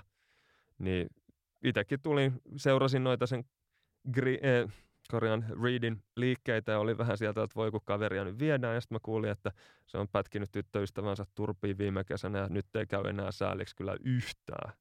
Ja terve menoa vaan Loimaalle, että siellä olisi B-divarista nousukarsinat tänä keväänä, että sinne kerkee vielä. No sitten Bulls teki vielä yhden tämmöisen maata järjestävän kaupan ja vaihto oikeudet Milovan Rakovicsiin. Sitten lähetti Portlandiin ja sai vastineeksi Noah Wonlehin tämäkin oli tämmöinen, miten mä sanoisin, tekninen kauppa. Eli Portland pääsi ylellisyysverorajan alle ja säästi tässä jonkun miljoonan tässä diilissä. Ja sitten taas Milovan Rakovic, jonka oikeudet matkas Portlandiin, niin ei ole NBAn kannalta mikään kauhean merkittävä pelaaja. Että hänet on varattu vuoden 2007 draftissa 11 vuotta sitten. Ja tota, ää, hetkinen, nyt katkesi ajatus. Hän, ää, hänet varattiin vuonna 2007 ja hän on todellakin niin merkityksetön jätkä, että kun tästä uutisoitiin, niin hänen nimekseen kirjoitettiin Milo Chan Rakovic, eli edes nimeä ei kirjoiteta enää oikein. Et siitä on niinku, kaveri on sen verran jo unohtunut, mutta toisaalta jenkkitoimittajat ei nyt kauhean hyviä muutenkaan näissä ulkomaissa nimissä ole, ja eikä niitä varmaan oikeasti edes kiinnosta. Ja oleellista tässä on se, että näissä pelaajakaupoissa niin pitää aina jotain hyödykkeitä pitäisi liikkua kumpaankin suuntaan, ja tässä nyt käytettiin tämmöistä 11 vuotta vanhaa drafti-oikeutta eurooppalaiseen pelaajaan, joka ei todellakaan ole NBA enää ikinä tulossa. Ja sitten toiseen suuntaan meni Noah Lay, jonka toi tota, Chicago hankki tavallaan tämmöisenä ilma, ilmaisena arpalippuna, että kaveri on vähän menetetty lupaus, mutta ihan mahdollista, että saisi jonkunnäköisen salamaiskun tässä kevään aikana ja sitten heräisi yhtäkkiä NBA-pelaajaksi. Eli Von Ley ei ole toistaiseksi näyttänyt NBAssa yhtään mitään kentällä ja pelasi Indiana yliopistossakin vain yhden vuoden ja oli hyvin, hyvin vaatimaton silloinkin tilastojen valossa. Mutta ainoa mitä kaverilla on, niin on tämmöinen NBA-kroppa ja se on ilmeisesti semmoinen asia, jota ei voida opettaa ja sitten potentiaalin perusteella hänet on varattu ja ikävä kyllä hän on äärimmäisen vahva, mutta ei pelaa hirveän vahvasti ja on, ei ole vielä tehnyt kerta yhdelläkään kaudella keskimäärin viittä pistettä per peli. Eli täysin tämmöinen alisuorittaja siihen nähden, että hänet varattiin kuitenkin 2014 varauksella, eli yleensä noilla lotterivarauksilla niin aika paljon parempia pelaajia toivotaan, että saataisiin. Tuossa Chicagosta uutisoitinkin, että päävalmentaja Fred Hoiber oli sitten seurajohdon kanssa käymässä palaverin jälkeen tullut siihen tulokseen, että loppukaudella tullaan antamaan Christian Feliciolle ja Paul Sipserille Noah Vonlehille ja Cameron Payneille reilusti näytön paikkoja, niin se ehkä kertoo siitä, että mitä sitten tavoitellaan tässä loppukauden aikana. Joo. Oleellista tässä ehkä on kuitenkin se, että tota, Chicagolla on rahallisesti asiat tietyllä tapaa mallillaan. Eli he ei hirvittävää liksaa joudu pelaajilleen maksamaan. Heillä on koko liigan matalin palkka tällä hetkellä. Ja sen lisäksi he on saanut nyt sen 5 miljoonaa, minkä vuodessa voi kauppojen kylkiäisenä saada käteistä, niin sekin on jo omistajan taskuun saatu kerättyä ja on vasta tam- helmikuu. Ja se tässä on myös erikoista, että näistä Bullsin pelaajista niin kolme kovapalkkasinta on kaikki senttereitä. Asik, ää, Lopez. Lopez ja, ja Cristiano Felicio. Ja sen lisäksi joukkue maksoi 15,5 miljoonaa Dwayne Wadeille siitä, että hän ei pelaa Bullsissa. Ja Rondollekin maksettiin kolme miljoonaa siitä, että lähti menee. Eli tavallaan ne kaverit, joita Bullsilla on pelaamassa, niin on äärimmäisen halpoja.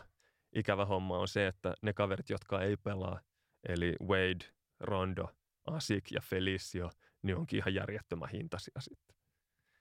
Ja jos näitä täytyisi näitä Bullsin liikkeitä jotenkin ihmetellä, niin esimerkiksi se, että heille jäi 10 miljoonaa nyt palkkakatoalle tilaa, niin sinne olisi voinut ihan hyvin ottaa jonkun päättyvän sopimuksen tai lyhyen 10 miljoonan sopimuksen sillä ehdolla, että joku olisi sitten heille lähettänyt jonkun varausoikeuden. Tai toisaalta olisi voinut sitten yrittää pistää Lopezia tai muita jätkiä lihoiksi ja yrittää vaihtaa heitä ihan mihin tahansa varausoikeuksiin. Eli Bullsilla nyt ei ole kahtena seuraavana vuonna toisen kierroksen tämmöisiä ilmaisia arpalippuja ollenkaan. Ja se on aika heikko strategia, jos ajattelee, että tässä on joukko, joka yrittää jälleen rakentaa. Ja tämmöiset yleensä toisen kierron varauksista, kierroksen varauksista niin ei kummosia pelaajia synny, mutta siinä on aina se mahdollisuus, että sieltä löytyy jonkunnäköinen kultahippu sitten, joka sitten on hyödyksi joukkueelle.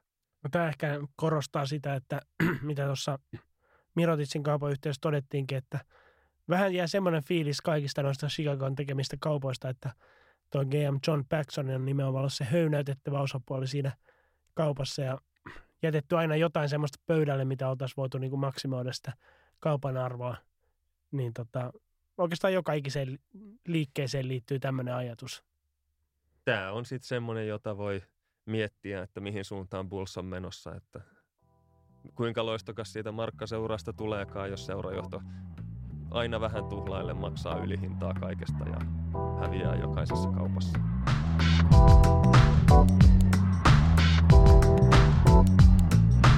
No sitten jos siirrytään tuohon joukkueesittelyyn ja vuorossa Miami Heat, joka tätä nauhoittaessaan rekordilla 30-26 itäisen konferenssin seiskana ja tiukasti pudotuspelipaikassa kiinni.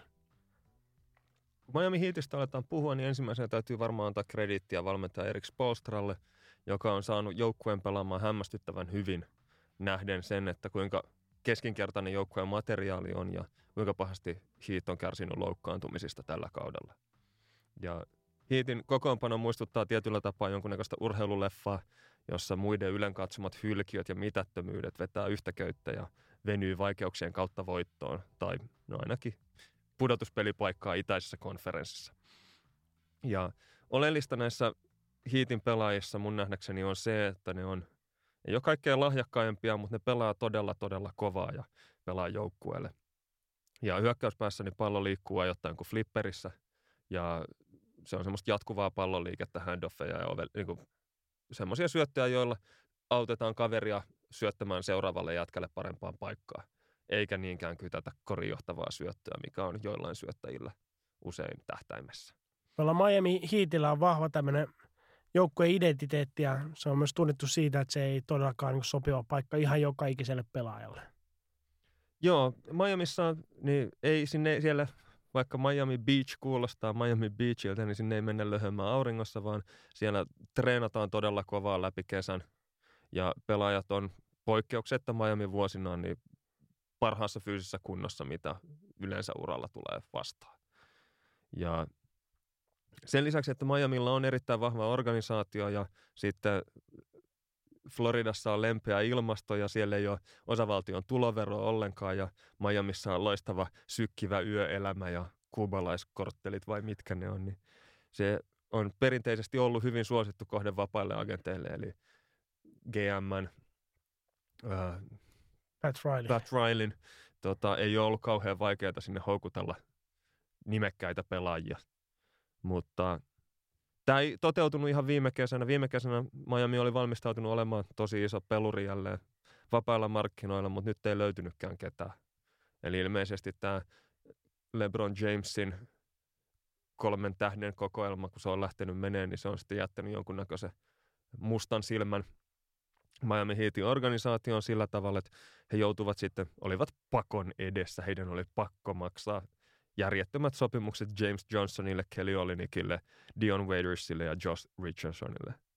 Ja sitten tässä Miamin tilanteessa kummittelee myös se, että tätä edellisenä kesänä Brooklyn Nets oli antanut Tyler Johnsonille tämmöisen myrkkypillerit-tarjouksen, eli kyseessä oli restricted free agent, jolle sitten Nets tarjosi todella, todella törkyhintaista sopimusta, ja Heat oli sitten koki, että heidän on pakko tähän sopimukseen vastata, ja tarjota sitä samaa summaa, että he pystyvät Johnsonin pitämään ja, ja täytyy sanoa, että Johnson ei ole ehkä tämän sopimuksen väärti ollut. Ja tuo sopimus oli tosiaan rakennettu sillä lailla, että siinä ensimmäiset vuodet on aika halpoja, mutta sitten se potkaisee niin todella pahasti nyyteille sitten ensi kesänä ja muistaakseni lähemmäs 20 miljoonaa kaudesta maksetaan sitten Johnsonille sopimuksen loppuun asti. Ja tota, tosiaan niin näiden sopimusten ansioista niin Miamin palkkakatto on sitten käytännössä tukossa kesän 2020 asti, vähän niin kuin New York Knicksilläkin. Ja tämä vielä huomioiden sen, että se ei sisällä sitten jatkosoppareita tulokassopimuksella pelaaville Justice Winslowlle ja Bama Adebayoille. Ja vähän näitä Miamin ongelmia myös korostaa se, että heillä on ollut tapana heitellä näitä omia varausvuorojaan kännisen merimiehen tapaa ympäriinsä. Eli he ole kymmenen vuoteen, tai kymmenen viime vuoden aikana, niin he on varanneet ekalla kierroksella vain neljä kertaa. Ja sitten tulevista varausoikeuksista, niin tämän kesän, kesän 2021 ykköskierroksen varaukset on menetetty. Ja sen lisäksi kakkoskierroksen varauksiakin on kaupattu pois vuosina 18, 19, 20, 21 ja 23. Eli näitä drafteja ei ainakaan kannata sitten niin kuin että näin, ei kannata toivoa, että näillä drafteilla löytyy vahvistuksia joukkueeseen. vähän joudutaan rakentamaan jengiä kädet selän takana. No mun on itse vähän vaikea nyt suhtautua kokonaisuudessaan tähän Miamin touhuun, että mun tuossa Twitter-fiidissä niin joku tota jakelee sinne jatkuvasti tämmöistä sen verran vahvaa pro miami kamaa, jonka mukaan sitten joka ikinen Miamin liike on ollut täysin niin kuin läpilyönti ja jokainen roolipelaakin on vähintään All-Star-tasoa, niin, niin tota, vaikea jotenkin suhtautua, että mitä tässä sitten todellisuudessa on. Onko ihan niin valosalta ei kuitenkaan tuo tulevaisuus näytä. Tota varten on olemassa semmoinen nyt tuli unfollow-aihetunniste, jota voi käyttää ihan vapaasti. No jos katsotaan sitten näitä Miami Heatin pelaajia, aloitetaan itse oikeutusti sitten Goran Dragicista. Joo, Miamin kaikkein kovin tähti on slovenialainen Goran Dragic, joka on yksi kaikkien oikein parhaista eurooppalaispelaajista NBAssa. Tämmöinen takamies, vasenkätinen, todella todella luova pelaaja pallon kanssa ja mä en yleensä pidä kauheasti palloa dominoivista pikkumiehistä, mutta jotenkin Dragic on mun mielestä tosi asiallinen tyyppi. Ja Dragicin pelityyliä voisi kuvata ilmauksen, että se on röyhkeä ja kierron luikertelija. Eli jotenkin se löytää itsensä aina sinne niin tekemään leijappeja todella paljon isompia jätkiä vastaan ja upottaa tärkeät heitot ja ei todellakaan kumartele paljon isompia tai nimekkäämpiä jätkiä kentällä. Ja ja mua myös naurattaa se, miten Goran Dragic valehteli kirkkain silmin Zach Lowe podcastissa, ettei tiedä edes miten filmataan, vaikka kaveri kyllä vetää semmoisia kuolevia joutsenia aina välillä, kun kontakti syntyy, että varmasti pääsee vapariviivalle. Tai no, mistä sitä tietää, kuinka kirkkaat kenenkään silmät on podcastin nauhoituksessa. Itselläkin on musta silmä ja säkin oot niin flunssaneet, että oot sanonut tässä podcastissa vielä mitään. Musta silmä ei ole sentään mun ansiota. Joo. EM-kisojen alkulohko päätyttyä, niin Dragic notku erottajabaarissa pikkujurissa ja kessutteli menemään. Eli on ihan tämmöinen, miten mä sanoisin, huippurheilijan prototyyppi. Että kesken EM-kisojen, niin kun on alkulohko voitettu, niin ei muuta kuin erottajabaariin, kevyelle karaokelle ja kevyt savukkeille ja, ja pienet jurrit naamariin ja sitten lähdetään Turkkiin voittamaan Euroopan mestaruus. Ja niinhän siinä kävi, voitti Euroopan mestaruuden ja vetäytyi sitten maajoukkuekuvioista. Totesi, että nyt on hyvä aika, että hänellä on sen verran ikää, että paikat ei kestä enää läpi kesän pelaamista ja, ja mikä sen mukavampaa kuin lopettaa kansainvälinen ura aivan huipulla. Ja tälle kaudelle Dragic on myös kasvattanut todella siistit viikset, jotka niin nostaa Dragicin pisteitä mun silmissä entisestään. Erittäin kaksi isoa peukkua Goran Dragicille. Ja ilmeisesti näiden viiksien takia niin Dragic on myös tällä kaudella pääsemässä ensimmäistä kertaa All-Star-matsiin, kun Kevin Love mursi kätensä, niin siellä avautui sitten paikka, joka itse oikeutetusti annettiin Goran Dragicille. No Dragicin lempinimi ainakin basketballreference.comin mukaan The Dragon. Ja sitten saman lähteen mukaan seuraava pelaaja, sitten, joka esittelyssä niin tunnetaan lempinimellä Agent Block tai Count Blockula – Joo, eh, Hassan Whiteside. Tämmöinen hyvin, hyvin, voidaan sanoa, että Pat Rileyn kerran elämässä löytyy. Noin epätodennäköistä löytöä kukaan ei varmaan tule ainakaan Pat Rileyn elinikänä tekemään. Eli Whiteside kierteli vuosia NBAn D-liigaa, Farmiliigaa nykyään tunnetaan G-liigana, ja pelasi maailmallakin Kiinassa ja Libanonissa, kunnes sitten kesken kauden 2014-2015, niin jo 25-vuotiaana, niin teki sitten sopimuksen Miamiin. Ja tämä sopimus tuli vielä sillä tavalla, että hän oli pelannut samalla kaudella Memphisissä ja, ja Miamiin siirryttyä, niin yhtäkkiä olikin sitten yksi liigan parhaista senttereistä. Että ei, ei tuommoista tapahdu, että kaveri jostain D-liiga, Kiina, Libanon loimaa akselilta loikkaa yhtäkkiä NBAhan sillä tavalla, että joku joukkue hänestä vielä kesken kauden luopuu ennen kuin hän menee seuraavaan joukkueeseen, jossa sitten kaikki loksahtaa kohdalle. Ja tässä kävi sitten sillä tavalla, että hän pelasi kaksi kautta Miamiissa ja sai sitten tämmöisen 98 miljoonan sopimuksen palkinnoksi tästä. Eli voisi ajatella myös, että Hassan Whitesidelle kävi tämmöinen kerran elämässä tilanne, että hän pelaili Kiinassa ja Libanonissa ja D-liigassa ja sitten yhtäkkiä törmäskin Miami ja katos perhanaa 98 miljoonaa. Kiitos. Ja Näin taisi käydä myös Loimaalla ainakin tuossa Eurojackpot-arvonnassa. Se on ihan totta. Ei ole tainnut vielä löytyä, ei ole paljastunut se, että kuka tähän Loimaan Hassan Whiteside oli.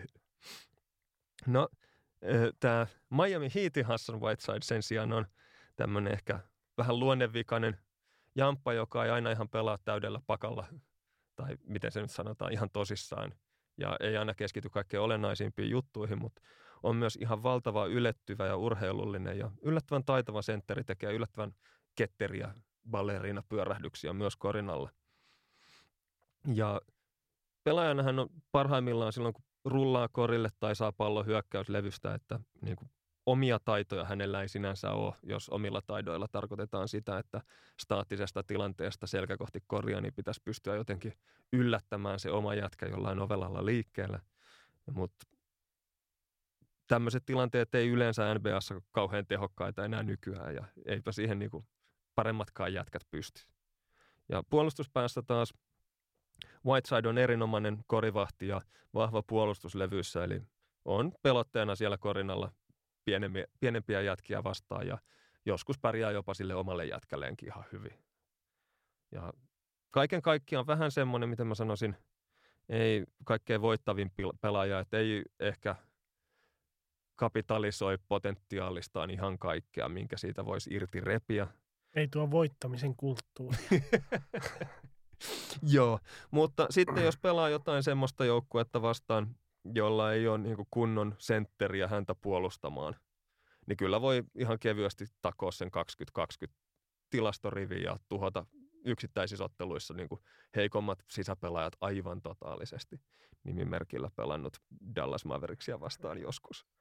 No sitten seuraavana voitaisiin luoda katse sitten tuohon Clevelandista Miamin lämpöön lähetettyyn Miami-legendaan Dwayne Wadein, eli D-Wade, Flash, Wow tai Pookie. Ja ehkä tämä niinku, yksi käyttämistä lempinimissä tämä Flash, joka nykyisin väännetään ehkä enemmän muotoon Flashies, sillä että hän näyttää enää vain välähdyksiä siitä menneestä gloriasta. Joo, Wadehän on siis kaikkien aikojen Miami Heatin tämmöinen seura-legenda. Ja palasi nyt Miamiin Clevelandista siirtoikkunan sulkeutuessa, kun Clevelandissa koko konsepti alkoi happamoitua siihen malliin, että tuli vähän selväksi, että Wadeilla siellä ei roolia ole, niin hän pyysi sitten itse siirtoa, että, että mielellään menisi Miamiin ja lopettaisi uransa sitten siellä. Ja tämä on sata varmasti siirto, jonka tämä tota, Clevelandin tuore GM Kobe Altman varmuudella hyväksytti LeBron Jamesilla, koska, koska ainakin Clevelandiin mennessään niin Wade ja LeBron olivat parhaat kaverukset. Eli sitä kun Wade sopimuksen Clevelandiin teki, niin juhlittiin viinilasien kanssa ja siitä tehtiin iso numero silloin. Ja nyt hänet sitten taas kaupattiin pois sieltä, niin voisi sanoa, että sananmukaisesti ei mitään vastaan.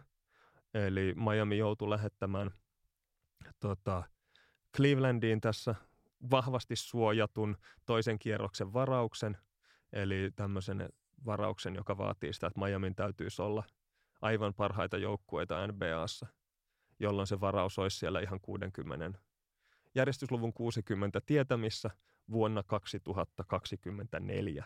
Eli kuuden vuoden päähän kakkoskierroksen varaus isolla ehkällä. Onkohan tämä sitten arvokkaampi kuin se Chicagon saama oikeus vaihtaa kakkoskierroksen varauksia kaudella 2022?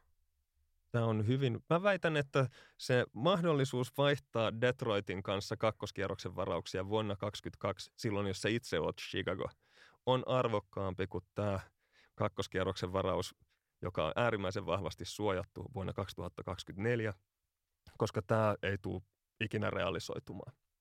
Eli tämä oli vain tämmöinen teoreettinen, että jos, että jos Miamiissa kaikki nyt viiden vuoden sisään meneekin aivan yli odotusten, niin sitten he ovat varmasti mielihyvin luopumassa tuosta varausoikeudesta. Mutta jos kaikki ei mene aivan pilkulleen nappiin, niin, niin sitten se ei, se ei matkaa Clevelandiin. No, tämä oli tämmöinen sivujaarittelu. Ekassa matsissa Wade pelasi 22 minsaa ja teki kolme pistettä. Mutta oleellisempaa ehkä oli se, että Miamin yleisö meni aivan pähkinöiksi siitä, kun Wade, Wade esiteltiin ja meni kentälle. Ja mielenkiintoista on nyt nähdä se, että hän varmasti istuu tuonne Miamiin kyllä todella hyvin, että yleisö hänestä tulee tykkäämään. Mutta sitten se, että miten hän sopii tähän tota, Miamin yhteisölliseen palloon jakavaan pelitapaan, niin on vähän isompi kysymysmerkki, että siinä vaatii varmaan vähän totuttelua. Toivotaan Miamin parasta ja että homma menisi jotenkin nätisti. No sitten kun tuossa todettiin, että Miami on pistänyt näitä useita pelaajia sitten uransa parhaaseen kuntoon, niin tämä ehkä tällä hetkellä henkilöityy vahvimmin James Johnsonin, eli Bloodsport lempinimellä kulkevan karpaasiin. Joo, James Johnson tuli Miamiin, hän oli 125-kiloinen ylipainolaituri, mutta otti 20 kiloa painoa pois päältä ja hän onkin nyt yhtäkkiä tämmöinen ylifyysinen 3D-pelaaja, joka puolustaa, heittää kolmosia. Ja, ja silloin kun kaveri pelasi Torontossa, niin jotenkin hänestä jäi tämmöinen kuva, että se on semmoinen brutaali poliisi. Mutta Miamiissa hänestäkin on nyt kuoriutunut tämmöinen aktiivinen pallonliikuttaja, joka leikkaa ja screenaa ja ottaa ja antaa handoffeja ja pitää pallon todella, todella tiukasti liikkeessä. Ja voisi kuvitella, että Torontossa niin Johnson ei päässyt ehkä toteuttaa itseään, kun Kyle Lowry ja DeMar DeRozan veti vuorotelle yksi vastaan yksi. Et se joukkuekonsepti ei ollut semmoinen hänelle kaikkein sopivi. Ja James Johnsonista, kuten sanoit, lempinimi Bloodsport, niin täytyy aina muistaa se, että jostain syystä häntä hehkutetaan, kun hänestä puhutaan, että he has a black belt. Todella epä, epämiel, tämmöinen epäilyttävä, epäselvä, tarkemmin määrittelemätön musta vyö, joka siis ihan hyvin voi olla joku Six Sigma Black Belt, tämmöistä, mitä tämä on, tilastoanalytiikkaa ja luotettavuuslaskentaa. Ja ja kun nämä storit menee vielä jotenkin sillä tavalla, että hän jo 14-vuotiaana pätki turpaan aikuisia potkin, potkunyrkkeilijöitä ja perhe on karatekoita. Niin mä, mulle jää epäselväksi, mistä lajista tämä mustavyö sitten on peräisin. Ja että hän niin kuin alkoi yliopistossa, yliopistoa varten pelata korista sen takia, että karatella ei saanut yliopistostipendia, niin, niin miten se on niitä potkunyrkkeilijöitä pätkinyt turpaa. Mutta toisaalta kaveri on niin kuin todistettavasti ilmeisesti jotain vapaaottelua vetänyt eikä ole hävinnyt kertaakaan. Niin et siinä mielessä niin itse en lähtisi kokeilemaan koriskentällä, vaikka ne NBA-tappelut onkin vähän semmoisia teeskenneltyjä muka-yrityksiä aina. Kumma juttu, että minusta ei tainneta ainakaan tämmöisiä huhuja liikuttaa kaupungilla, vaikka välillä saatan käyttääkin mustaa nahkavyötä puvun kanssa. No sitten toi Miamin yksi suurimmista nuorista lupauksista, eli Josh Richardson, tunnetaan lempinimellä J. Rich tai Slim. Joo, hän on tämmöinen kakkoskierroksen varaus kolmen vuoden takaa, joka on ottanut aloittajan roolin kolmospaikalla Miamissa ja pelaa hyvin kummassakin päässä. Ja on saanut jopa valmentaa Spolstraata vastuutehtävän, että hän usein puolustaa vastustajan kaikkein parasta korintekijää. Ja siinä mielessä hän on ryöstänyt joukkueen sen paperilla lupaavan tulokkaan Justice Winslown roolin ja syönyt kaverin eväät. Eli yhtäkkiä tämä kolmen vuoden takainen kakkoskerroksen varaus onkin tehokkaampi kuin vuoden 2015 ykköskierroksen varaus. siitä onkin luontevasti loikata suoraan ei, ei Justice Grahamiin, vaan Justice Winslowhun, eli Chief Justice. Joo, Justice Winslow oli yliopistossa Dukeissa erittäin menestynyt pelaaja ja varaustilaisuudessa 2015 niin äärimmäisen haluttua tavaraa. Ja Bostonin Danny Ainge oli jostain syystä valmis kauppaamaan jopa kuusi varausvuoroa, joista neljä olisi ollut ykköskierroksen varauksia Charlotteen, jotta he olisivat saanut yhdeksännen varausvuoron, jolla he olisivat saanut Winslow Bostoniin. Ja jostain vielä kummemmasta syystä niin Charlotte sanoi ei ja varas Frank Kaminskin – Eli heidän preferenssinsä oli se, että he ottivat mieluummin Frank Kaminskin vuonna 2015 kuin kuusi tulevaisuuden varausvuoroa. no, sitten kymppivarauksella Miami otti Winslown ja, ja tota, varmuudella voidaan sanoa, että tästäkin neuvottelu epäonnistumisesta niin voittajana selvisi Boston. Ja silloin kun Winslow varattiin, niin häntä pidettiin aivan täydellisenä kombolaitturina, joka osaa käsitellä palloa ja puolustaa – kuhan vaan oppisi heittämään. Ja sama voi sanoa edelleen, paitsi että kaverista on hohto himmentynyt todella, todella pahasti. Ja viime kaudella hän pelasi vain 18 peliä ja tälläkin kaudella on missannut pelejä ja menettänyt aloituspaikkansa lähinnä polvivaivojen ja heikkojen suoritusten takia. Ja hänestä aikoinaan puhuttiin, että hän olisi uusi Kawhi Leonard. Kaikki eivät voi olla sitä – Ja vähän alkaa tuntua sille, että tämä uusi Kawhi on niin tittelinä sama kuin uusi Dirk jossain vaiheessa. Eli kuvitellaan, että vähän saman oloiset tyypit fyysisesti niin olisivat sitten samanlaisia pelaajia. No sitten me, mennään sitten Miamin kulttipelaajaan Dion Wadersiin, eli Downhill Dion, Kobe Wade, Google Me ja Headache. Joo, Waders tunnetaan ehkä parhaiten tämmöistä uhmaikästä taaperoa muistuttavista kiukkukohtauksista, kun kaveri kiukuttaa laidassa, kun se on vapaana eikä saa palloa. Ja vähän samalla lailla kuin jossain aiemmassa jaksossa mainittu Indiana Lance Stevenson, niin Dion Waiters on pelaaja, joka joka ilta tietää, että hän on kentän paras pelaaja ja pelaa täysin yksilönä joukkueen sisällä. Että hän tekee omia juttuja ja muut kattokoon vierestä. Ja Wadersilla on nyt on semmoinen tilanne, että hänellä on vasemmassa nilkassa ollut ongelmia ja se leikattiin vähän aikaa sitten hän on sivussa loppukauden. Sitten on tällä kaudella läpimurron tehnyt Wayne Ellington, niin Making It Wayne ja Wayne Maker. Ellington on hyvä heittäjä ja hänessä on se mielenkiintoista, että vähän samalla tavalla kuin Kyle Korverilla oli aikoinaan, niin Ellington on semmoinen pelaaja, joka Miamiissa, niin koko joukkue pyrkii tekemään hänelle heittopaikkoja. Kun kaveri tulee kentälle, niin siellä saman tien neljä kaveria katsoo, että siellä on, siellä on Ellington ja ruvetaan sitten tekemään kaverille saumoja, josta kaveri voisi laukoa. No sitten vielä syytä mainita Kelly Olinik, jolle joko meidän tutkimus on tässä vaiheessa sanonut itsensä irti tai sitten Kanadassa ei ole tapana jaella lempinimiä kavereille.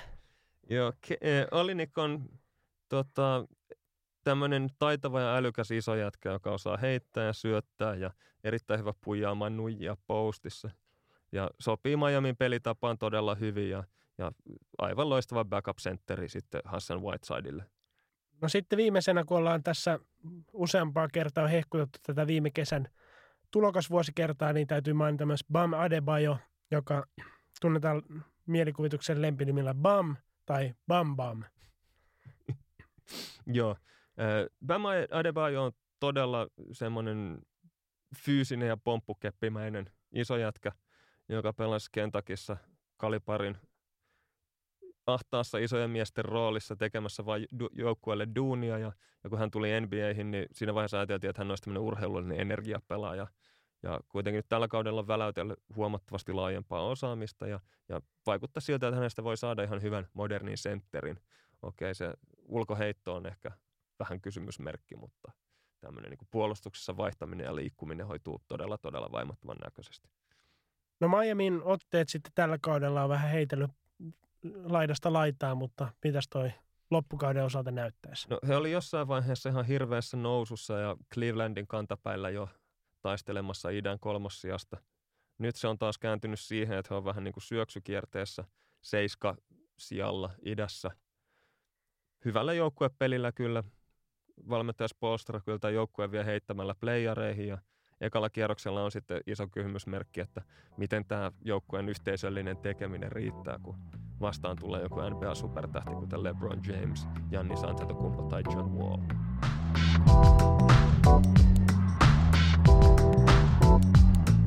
Sitten loppuun voitaisiin ottaa vielä kaikkien suosimat kuulijakysymykset. Ja avataan peli Mauno Ahavan kysymyksellä – Shane Battier oli mahdollisesti tunnetuin esimerkki NBA-pelaajasta, joka teki kentällä paljon arvokasta työtä, joka ei näkynyt tilastoissa. Ketkä ovat tämänhetkiset NBAn vastaavat pelaajat? No mä nostan tässä ehkä neljä nimeä esiin. Et ensimmäisenä pari tämmöistä All-Star-tason pelaajaa, jotka ei ehkä niin tämmöisiä roolipelaajia sinänsä saa, mutta tekee paljon tota nimenomaan näkymätöntä työtä. Eli ensinnäkin Bostonin Al Horford, joka on, voisi sanoa, että molemmissa päässä kenttään niin toimii joukkueen liimana, eli täyttää aina sitten ne paikat, missä, missä tarvitaan miestä, ja toinen sitten Golden Statein Draymond Green, joka on oikeastaan tuon Golden Statein kuoleman viisikon sydän, eli hän täyttää sitä aina se, nimenomaan sen roolin, mitä, mitä tarvitaan kentällä kulloinkin. No sitten ehkä semmoisia pelaajia, jotka on lähempänä tuota Shane Battierin statusta, niin ehkä tota – Ensinnäkin täytyy mainita Minnesotan Tash Gibson, joka on äärimmäisen fiksu joukkuepelaaja, joka on luun kova puolustaja ja sitten hyökkäyksessä pysyy nöyrästi tuossa omassa ruudussaan. Ja mun mielestä ehkä niin kuin kaikista lähimpänä, lähimpänä sitten nykypelaajista Battieria on Houstonin Trevor Ariza, Tosin sillä varauksella, että en usko, että Battier olisi koskaan hyökännyt sitten salakäytävää pitkin vastustajan pukukoppiottelun jälkeen, mutta, mutta kentällä, kentän tapahtumista niin Arisa on ehkä lähimpänä sitten tuota roolia. No sitten moninkertaiselta kysyjä, kysyjältämme Pena Pispalta kysymys. Kun jauhoitte tuota antropometriaa, niin tässä tulee yleisökysymys kuuntelijalta. Kuka on NBAn persialkaisin pelaaja? No ensinnäkin varmaan tämä paljon parjattu Isaiah Thomas niin on tällä hetkellä NBAn tunnetuin persjalka. Eli kaverin pienuudesta ja ulottumattomuudesta niin on tehty aika iso numero viime aikoina. Sen lisäksi Phoenixissa pelaava Tyler Julis on todella siro ja pieni kokone, eli ennen draftia hänelle mitattiin pituutta 178 senttiä ja painoa vain 68 kiloa. Mutta hänelläkin on se, että hänen siipivälinsä on yllättävän pitkä 188 senttiä, eli hän on siinä mielessä enemmän ehkä antropometrinen, näin ei oikeasti voi sanoa, kuin esimerkiksi Isaiah Thomas. Joten jos tämmöinen tota, kaikkein pahin persjalka pitäisi hakea jostain, niin kyllä mä veikkaisin tätä Bullsin eteenpäin just kauppaamaan Jamir Nelsonia, josta nyt ei valitettavasti tuolta draftia edettävästä kombainista löydy virallisia tuloksia, virallista syliväliä. Mutta kaveri on niin persjalkainen, että kun oli Bullsissa käymässä, niin ei kerännyt edes kentälle, vaikka treeneissä vähän kerkeskin pyöriä. Ja jotenkin hänestä on uran puolella jäänyt semmoinen kuva, että kädet olisi aidosti lyhentynyt läpi uran. Eli hän on muuttunut tämmöiseksi kääpiövoimanostajaksi, joka todennäköisesti ei yllä itse siistimään itseään vessaistunnon jälkeen.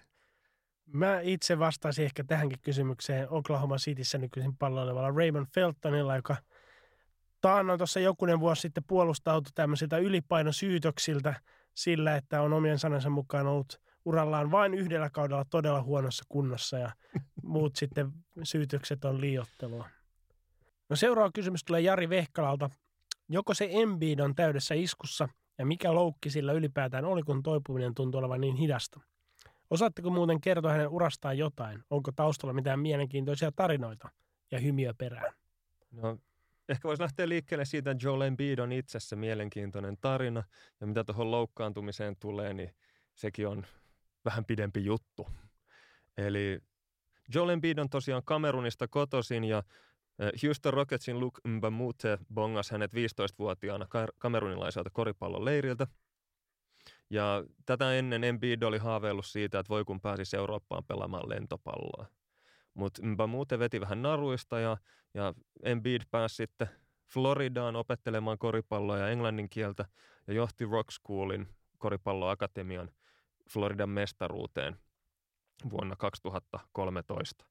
Ja hän sitten meni Kansasin yliopistoon ja häntä silloin pidettiin, oli vuoden kovimmaksi rankattu rekryytti, eli kaikkein kovin yliopistokorikseen tuleva freshman-pelaaja. Mutta tuolla 13-14 kaudella, niin valitettavasti maaliskuussa niin hänen selkänsä tuli rasitusmurtuma ja kesäkuussa murtu venelluu, joka vaati sitten leikkaushoitoa, eli sinne piti pistää jonkunnäköinen pultti pitämään sitä luuta koossa. Mutta tästä huolimatta niin Embiid ilmoittautui NBA-draftiin ja skippasi kolme seuraavaa mahdollista yliopistovuottaan – ja vaikka kaverilla oli siinä puolen vuoden sisään murtunut kaksi eri luuta, niin hänet varattiin draftin kolmosvarauksella. Edellä menivät Andrew Wiggins ja Jabari Parker.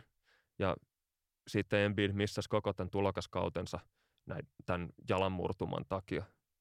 Ja sitten kesällä 2015 tuli jalan kuntoutuksessa jonkunnäköinen takaisku ja se piti leikata uudestaan elokuussa 2015.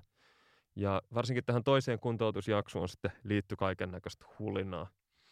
Eli Embiid kuulemma katsoi kaikki yöt Netflixiä eikä nukkunut ollenkaan ja oli tosi kova bilettämään ja ja bilettäminen ei siis tarkoita ryyppäämistä, koska Embiid on raivo raitis, mutta kaveri pyöri yökerhoissa ja joi erilaisia alkoholittomia sokeripitoisia drinkkejä sillä tavalla, että paino lähti aika hurjaan nousuun tämän tauon aikana. Ja loppujen lopuksi sitten Sixers joutui lähettämään hänet jonkunnäköiselle kuntoutusleirille Katariin, että todettiin, että olisi parempi, että kaveri kuntouttaa jossain muualla kuin Philadelphia yökerhoissa. Katarista kun on kyse, niin herää kysymys eh, eh, ensimmäisen siitä, että oliko kyse ehkä enemmänkin keskysleiristä ja liittykö tuohon kuntoutukseen sitten jonkinlaista futistadionien rakentamista? Niin. Ja sitten oleellista tässä kuntoutuksen yhteydessä oli myös se, että Embiid alkoi ottaa aika iso rooli sosiaalisessa mediassa ja herätti vähän keskustelua fanien keskuudessa siitä, että ottaako tämä kaveri ollenkaan tosissaan NBA-uransa, kun ainoastaan niin kuin hölmöilee netissä ja muun muassa pokailee Rihannaa suhteellisen aktiivisesti koko vuoden 2014 ja kunnes sai pakit, kun Rihanna ilmoitti hänelle, että palaappa jonne asiaan, kun oot All-Star-tason pelaaja.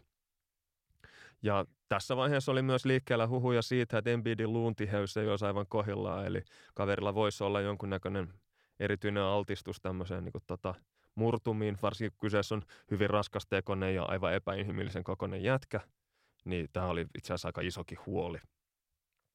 No sitten kahden vuoden odotuksen jälkeen niin kaveri vihdoin pääsi tekemään NBA-debyyttinsä 2016 ja pelasi tulokaskaudellaan 31 matsia – pelasi 25 minuuttia, kun oli hyvin tiukka minuuttirajoitus, että kaveria ei vahingossakaan rasiteta. Ja keskiarvot oli melko rankat, 20 pistettä ja kahdeksan levyä, kaksi johtavaa syöttöä ja 2,5 blokkia per peli.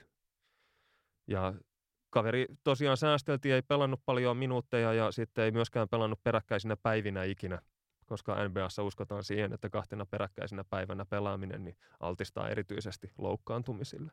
Jos noita haluaa jollain lailla noita numeroita asettaa kontekstiin, niin on hyvä muistaa, että Embiid oli tosiaan tuossa vaiheessa pelannut elämänsä aikana viisi vuotta vasta korista ja niistäkin kaksi oli ollut toipumassa loukkaantumisesta. Että sillä, siltä pohjalta, kun vetää tuollaiset tilastorivit NBAssa, niin jonkinlaista talentista on sitten kyse valitettavasti tämä talentti sitten helmikuussa 2017 niin polvi turpos ja vasemmassa polvessa todettiin kierukan repeämä, joka leikattiin sitten maaliskuussa 2017 ja kaveri missä loput tulokaskaudesta.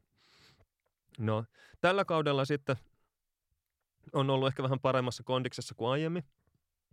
Eli on pelannut 32 minuuttia per peliä, mutta on, on silti aikaa jo lepuutettu ja on tarkoitus niin kuin ehkäistä tätä rasitusta ja loukkaantumisia, koska tuo on sen verran karu toi Embiidin loukkaantumishistoria, että joukkue ei ole halunnut ottaa mitään riskejä hänen peluttamisensa kanssa.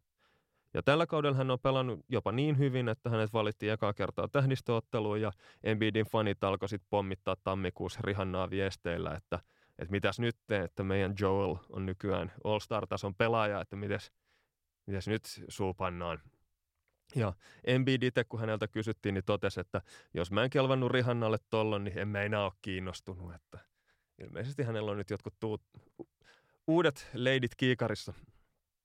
Ja tämä on itse asiassa hyvin ajankohtainen kysymys sen takia, että nyt helmikuun alussa niin Embiid pelasi ensimmäistä kertaa peräkkäisinä päivinä, toinen ja kolmas päivä ja yhdeksäs ja kymmenes päivä, niin peräkkäiset NBA-ottelut – Eli tämä olisi nyt ensimmäinen semmoinen merkki siitä, että Sixersin organisaatio alkaa vihdoin uskoa siihen, että Embiidia uskaltaa peluttaa läpi kauden joka matsissa. Ja toisaalta sitten kaverin tehoista voi päätellä ja otteesta kentällä, niin voi päätellä sen, että kyllä se ottaa koriksi ihan tosissaan, vaikka ei mitään muuta tunnukaan ottava. Eli tämä oli tämmöinen lyhyt vastaus tuohon kysymykseen. Sitten seuraavaksi voitaisiin ottaa kysymys Mikko Rönkältä. Hän pyytää meitä Muodostakaa viisikko tai joukkue, joka pelaa seksikkäintä korista ikinä. Viisikko tai joukkue ei voi sisältää kahta pelaajaa samasta NBA-joukkueesta. No mä otin tähän viisikkoon, niin poimin pelintekijän paikalle Los Angeles Clippersin Milos Teodosicin.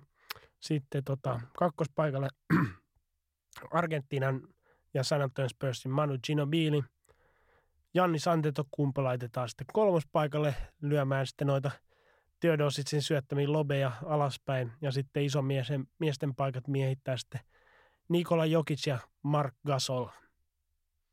Mä oon valmis allekirjoittaa tuon viisikon, jos Gasolin tilalle vaihdetaan Arvidas Sabonis ja Nikola Jokic korvataan Dirk Novitskilla. Hyväksytään tämäkin vastaus. Ainoa tästä herää semmoinen kysymys, että missä kaikki jenkkipelaajat oli? Tämä ehkä kertoo enemmän siitä, että mistä, mi, missä suunnassa noin vaikutukset tällä hetkellä kulkee, että noin tavallaan NBAn edistyksellisimmät joukkueet apinoi ehkä enemmän sitä eurooppalaista huippukorista kuin, kuin sitten päinvastoin. Niin tämä pelaaja, pelaajien valinnatkin kertoo vähän samasta asiasta. Sä et ole valmis myöntämään sitä, että tässä olisi mitään eurooppalaisharhaa, että me katsotaan sillä silmällä vain eurooppalaisia pelaajia. En myönnä harhan olemassaoloa. Selvä. No sitten seuraava kysymys tulee satanisti Valtteri Mörttiseltä. Koponen pihalle viidellä virheellä seitsemän minuutin pelaamisen jälkeen Bilbaata vastaan 11. päivä helmikuuta. Onko kellään tietoa, onko tällaista aiheesta tilastoitu nopeusennätyksiä? Mä en usko, että uloslentämisestä on olemassa mitään virallista maailmanennätystä olemassa. Mä oon itse lentänyt joskus junnuna ulos neljässä peliminuutissa viidellä virheellä. Mutta NBAssa yleensä puhutaan siitä, kuinka Dallas Mavericksin Baba Wells faulasi ulos kolmessa minuutissa joulukuussa 1997.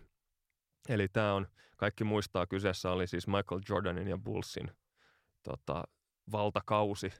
Ja Mavericksilla oli tuolla aika heikko joukkue ja Mavericksin valmentaja Don Nelson oli sitten osas ajatella laatikon ulkopuolella ja totesi, että Jordanin sijasta niin pelataankin Dennis Rodmania vastaan ja koska Rodman ei osannut heittää vapareita, niin Nelson totesi, että eiköhän hakata sitä joka kerta, kun Bullsilla on pallo. Ja laittoi sitten tulokkaan Bubba Wellsin kentälle ja sanoi, että riko Rodmania joka kerta. Ja kolmessa minuutissa sitten Wells oli lentänyt suihkuun ja sanotaan, että tämä oli NBA-ennätys. Toisaalta sitten tämä Nelsonin suunnitelma kuitenkin epäonnistui, eli Rodman heitti tuossa matsissa vaparit 9 kautta 12 ja sen lisäksi otti 27 levyä ja antoi kahdeksan asistia. Eli jä, vähän jäi vajaaksi tripla-tuplasta, että siinä mielessä ei kantanut hedelmää. Tämä ehkä on tämmöistä aikaa ennen analytiikan läpimurtoa. Tässä taisi itse asiassa Don Nelsonillakin olla jonkinlainen laskuvirhe tai arviointivirhe sen suhteen, että jos tarkastelee noita pa- pisteitä per pallohallinta. Joo, koska Rodman heitti vaparit tuolla kaudella 55 prosessisesti, niin se tarkoittaa sitä, että sadassa pallohallinnassa tulisi keskimäärin 110 pinnaa, kun taas Bullsin offensive rating oli 108. Eli tavallaan pitkässä juoksussa, jos tämmöinen anglismi sallitaan, niin Rodmanilla, Rodmania rikkomalla niin 55 prosenttia vapariprossasta huolimatta, niin huonompi tulos kuin sillä, että olisi antanut Bullsin vaan pelata. Sen lisäksi Bullsin rosterissa oli Jude Bushler, joka heitti tuolla kaudella vaparit 50 prosessesti ja edellisellä kaudella 37 prosessesti, niin olisi kannattanut rikkoa Bushleria, koska sekin Bushler tuossa matsissa kuusi minuuttia.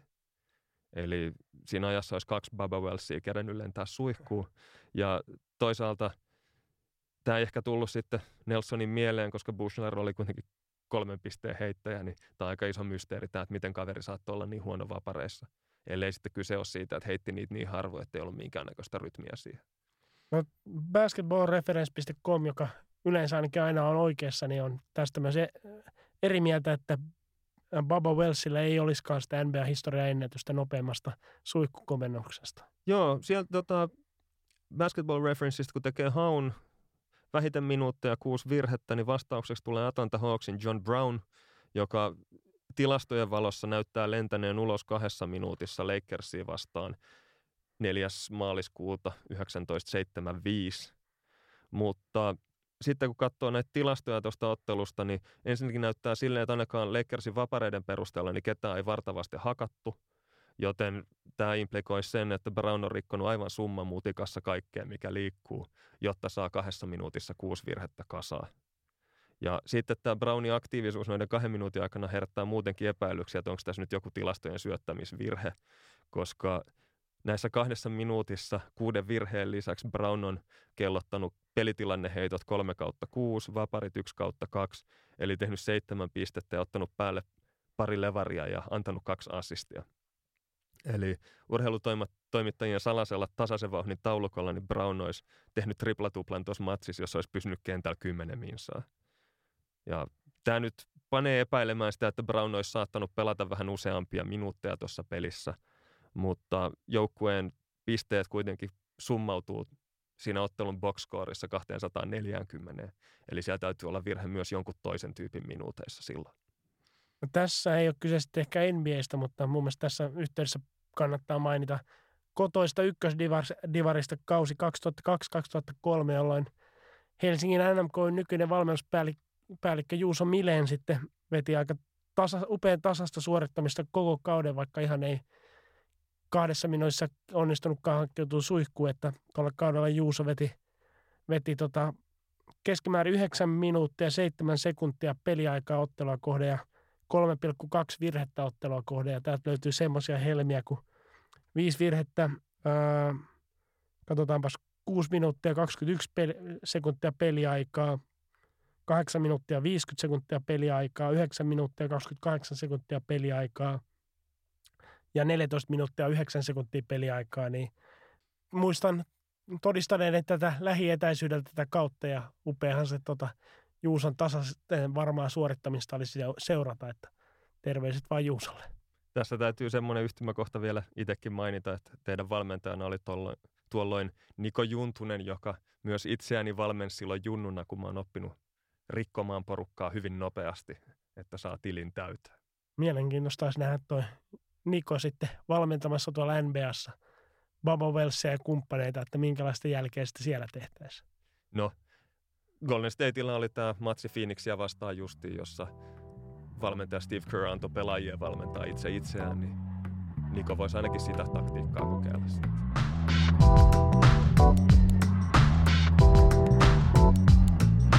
Tilaa NBA-tuokio sieltä, mistä tilaat podcastisi ja jätä meille arvostelusi. Seuraa meitä Twitterissä ja tykkää Facebookissa. Lähetä mielesi askarruttaneita kysymyksiä ja rakentavia parannusehdotuksia.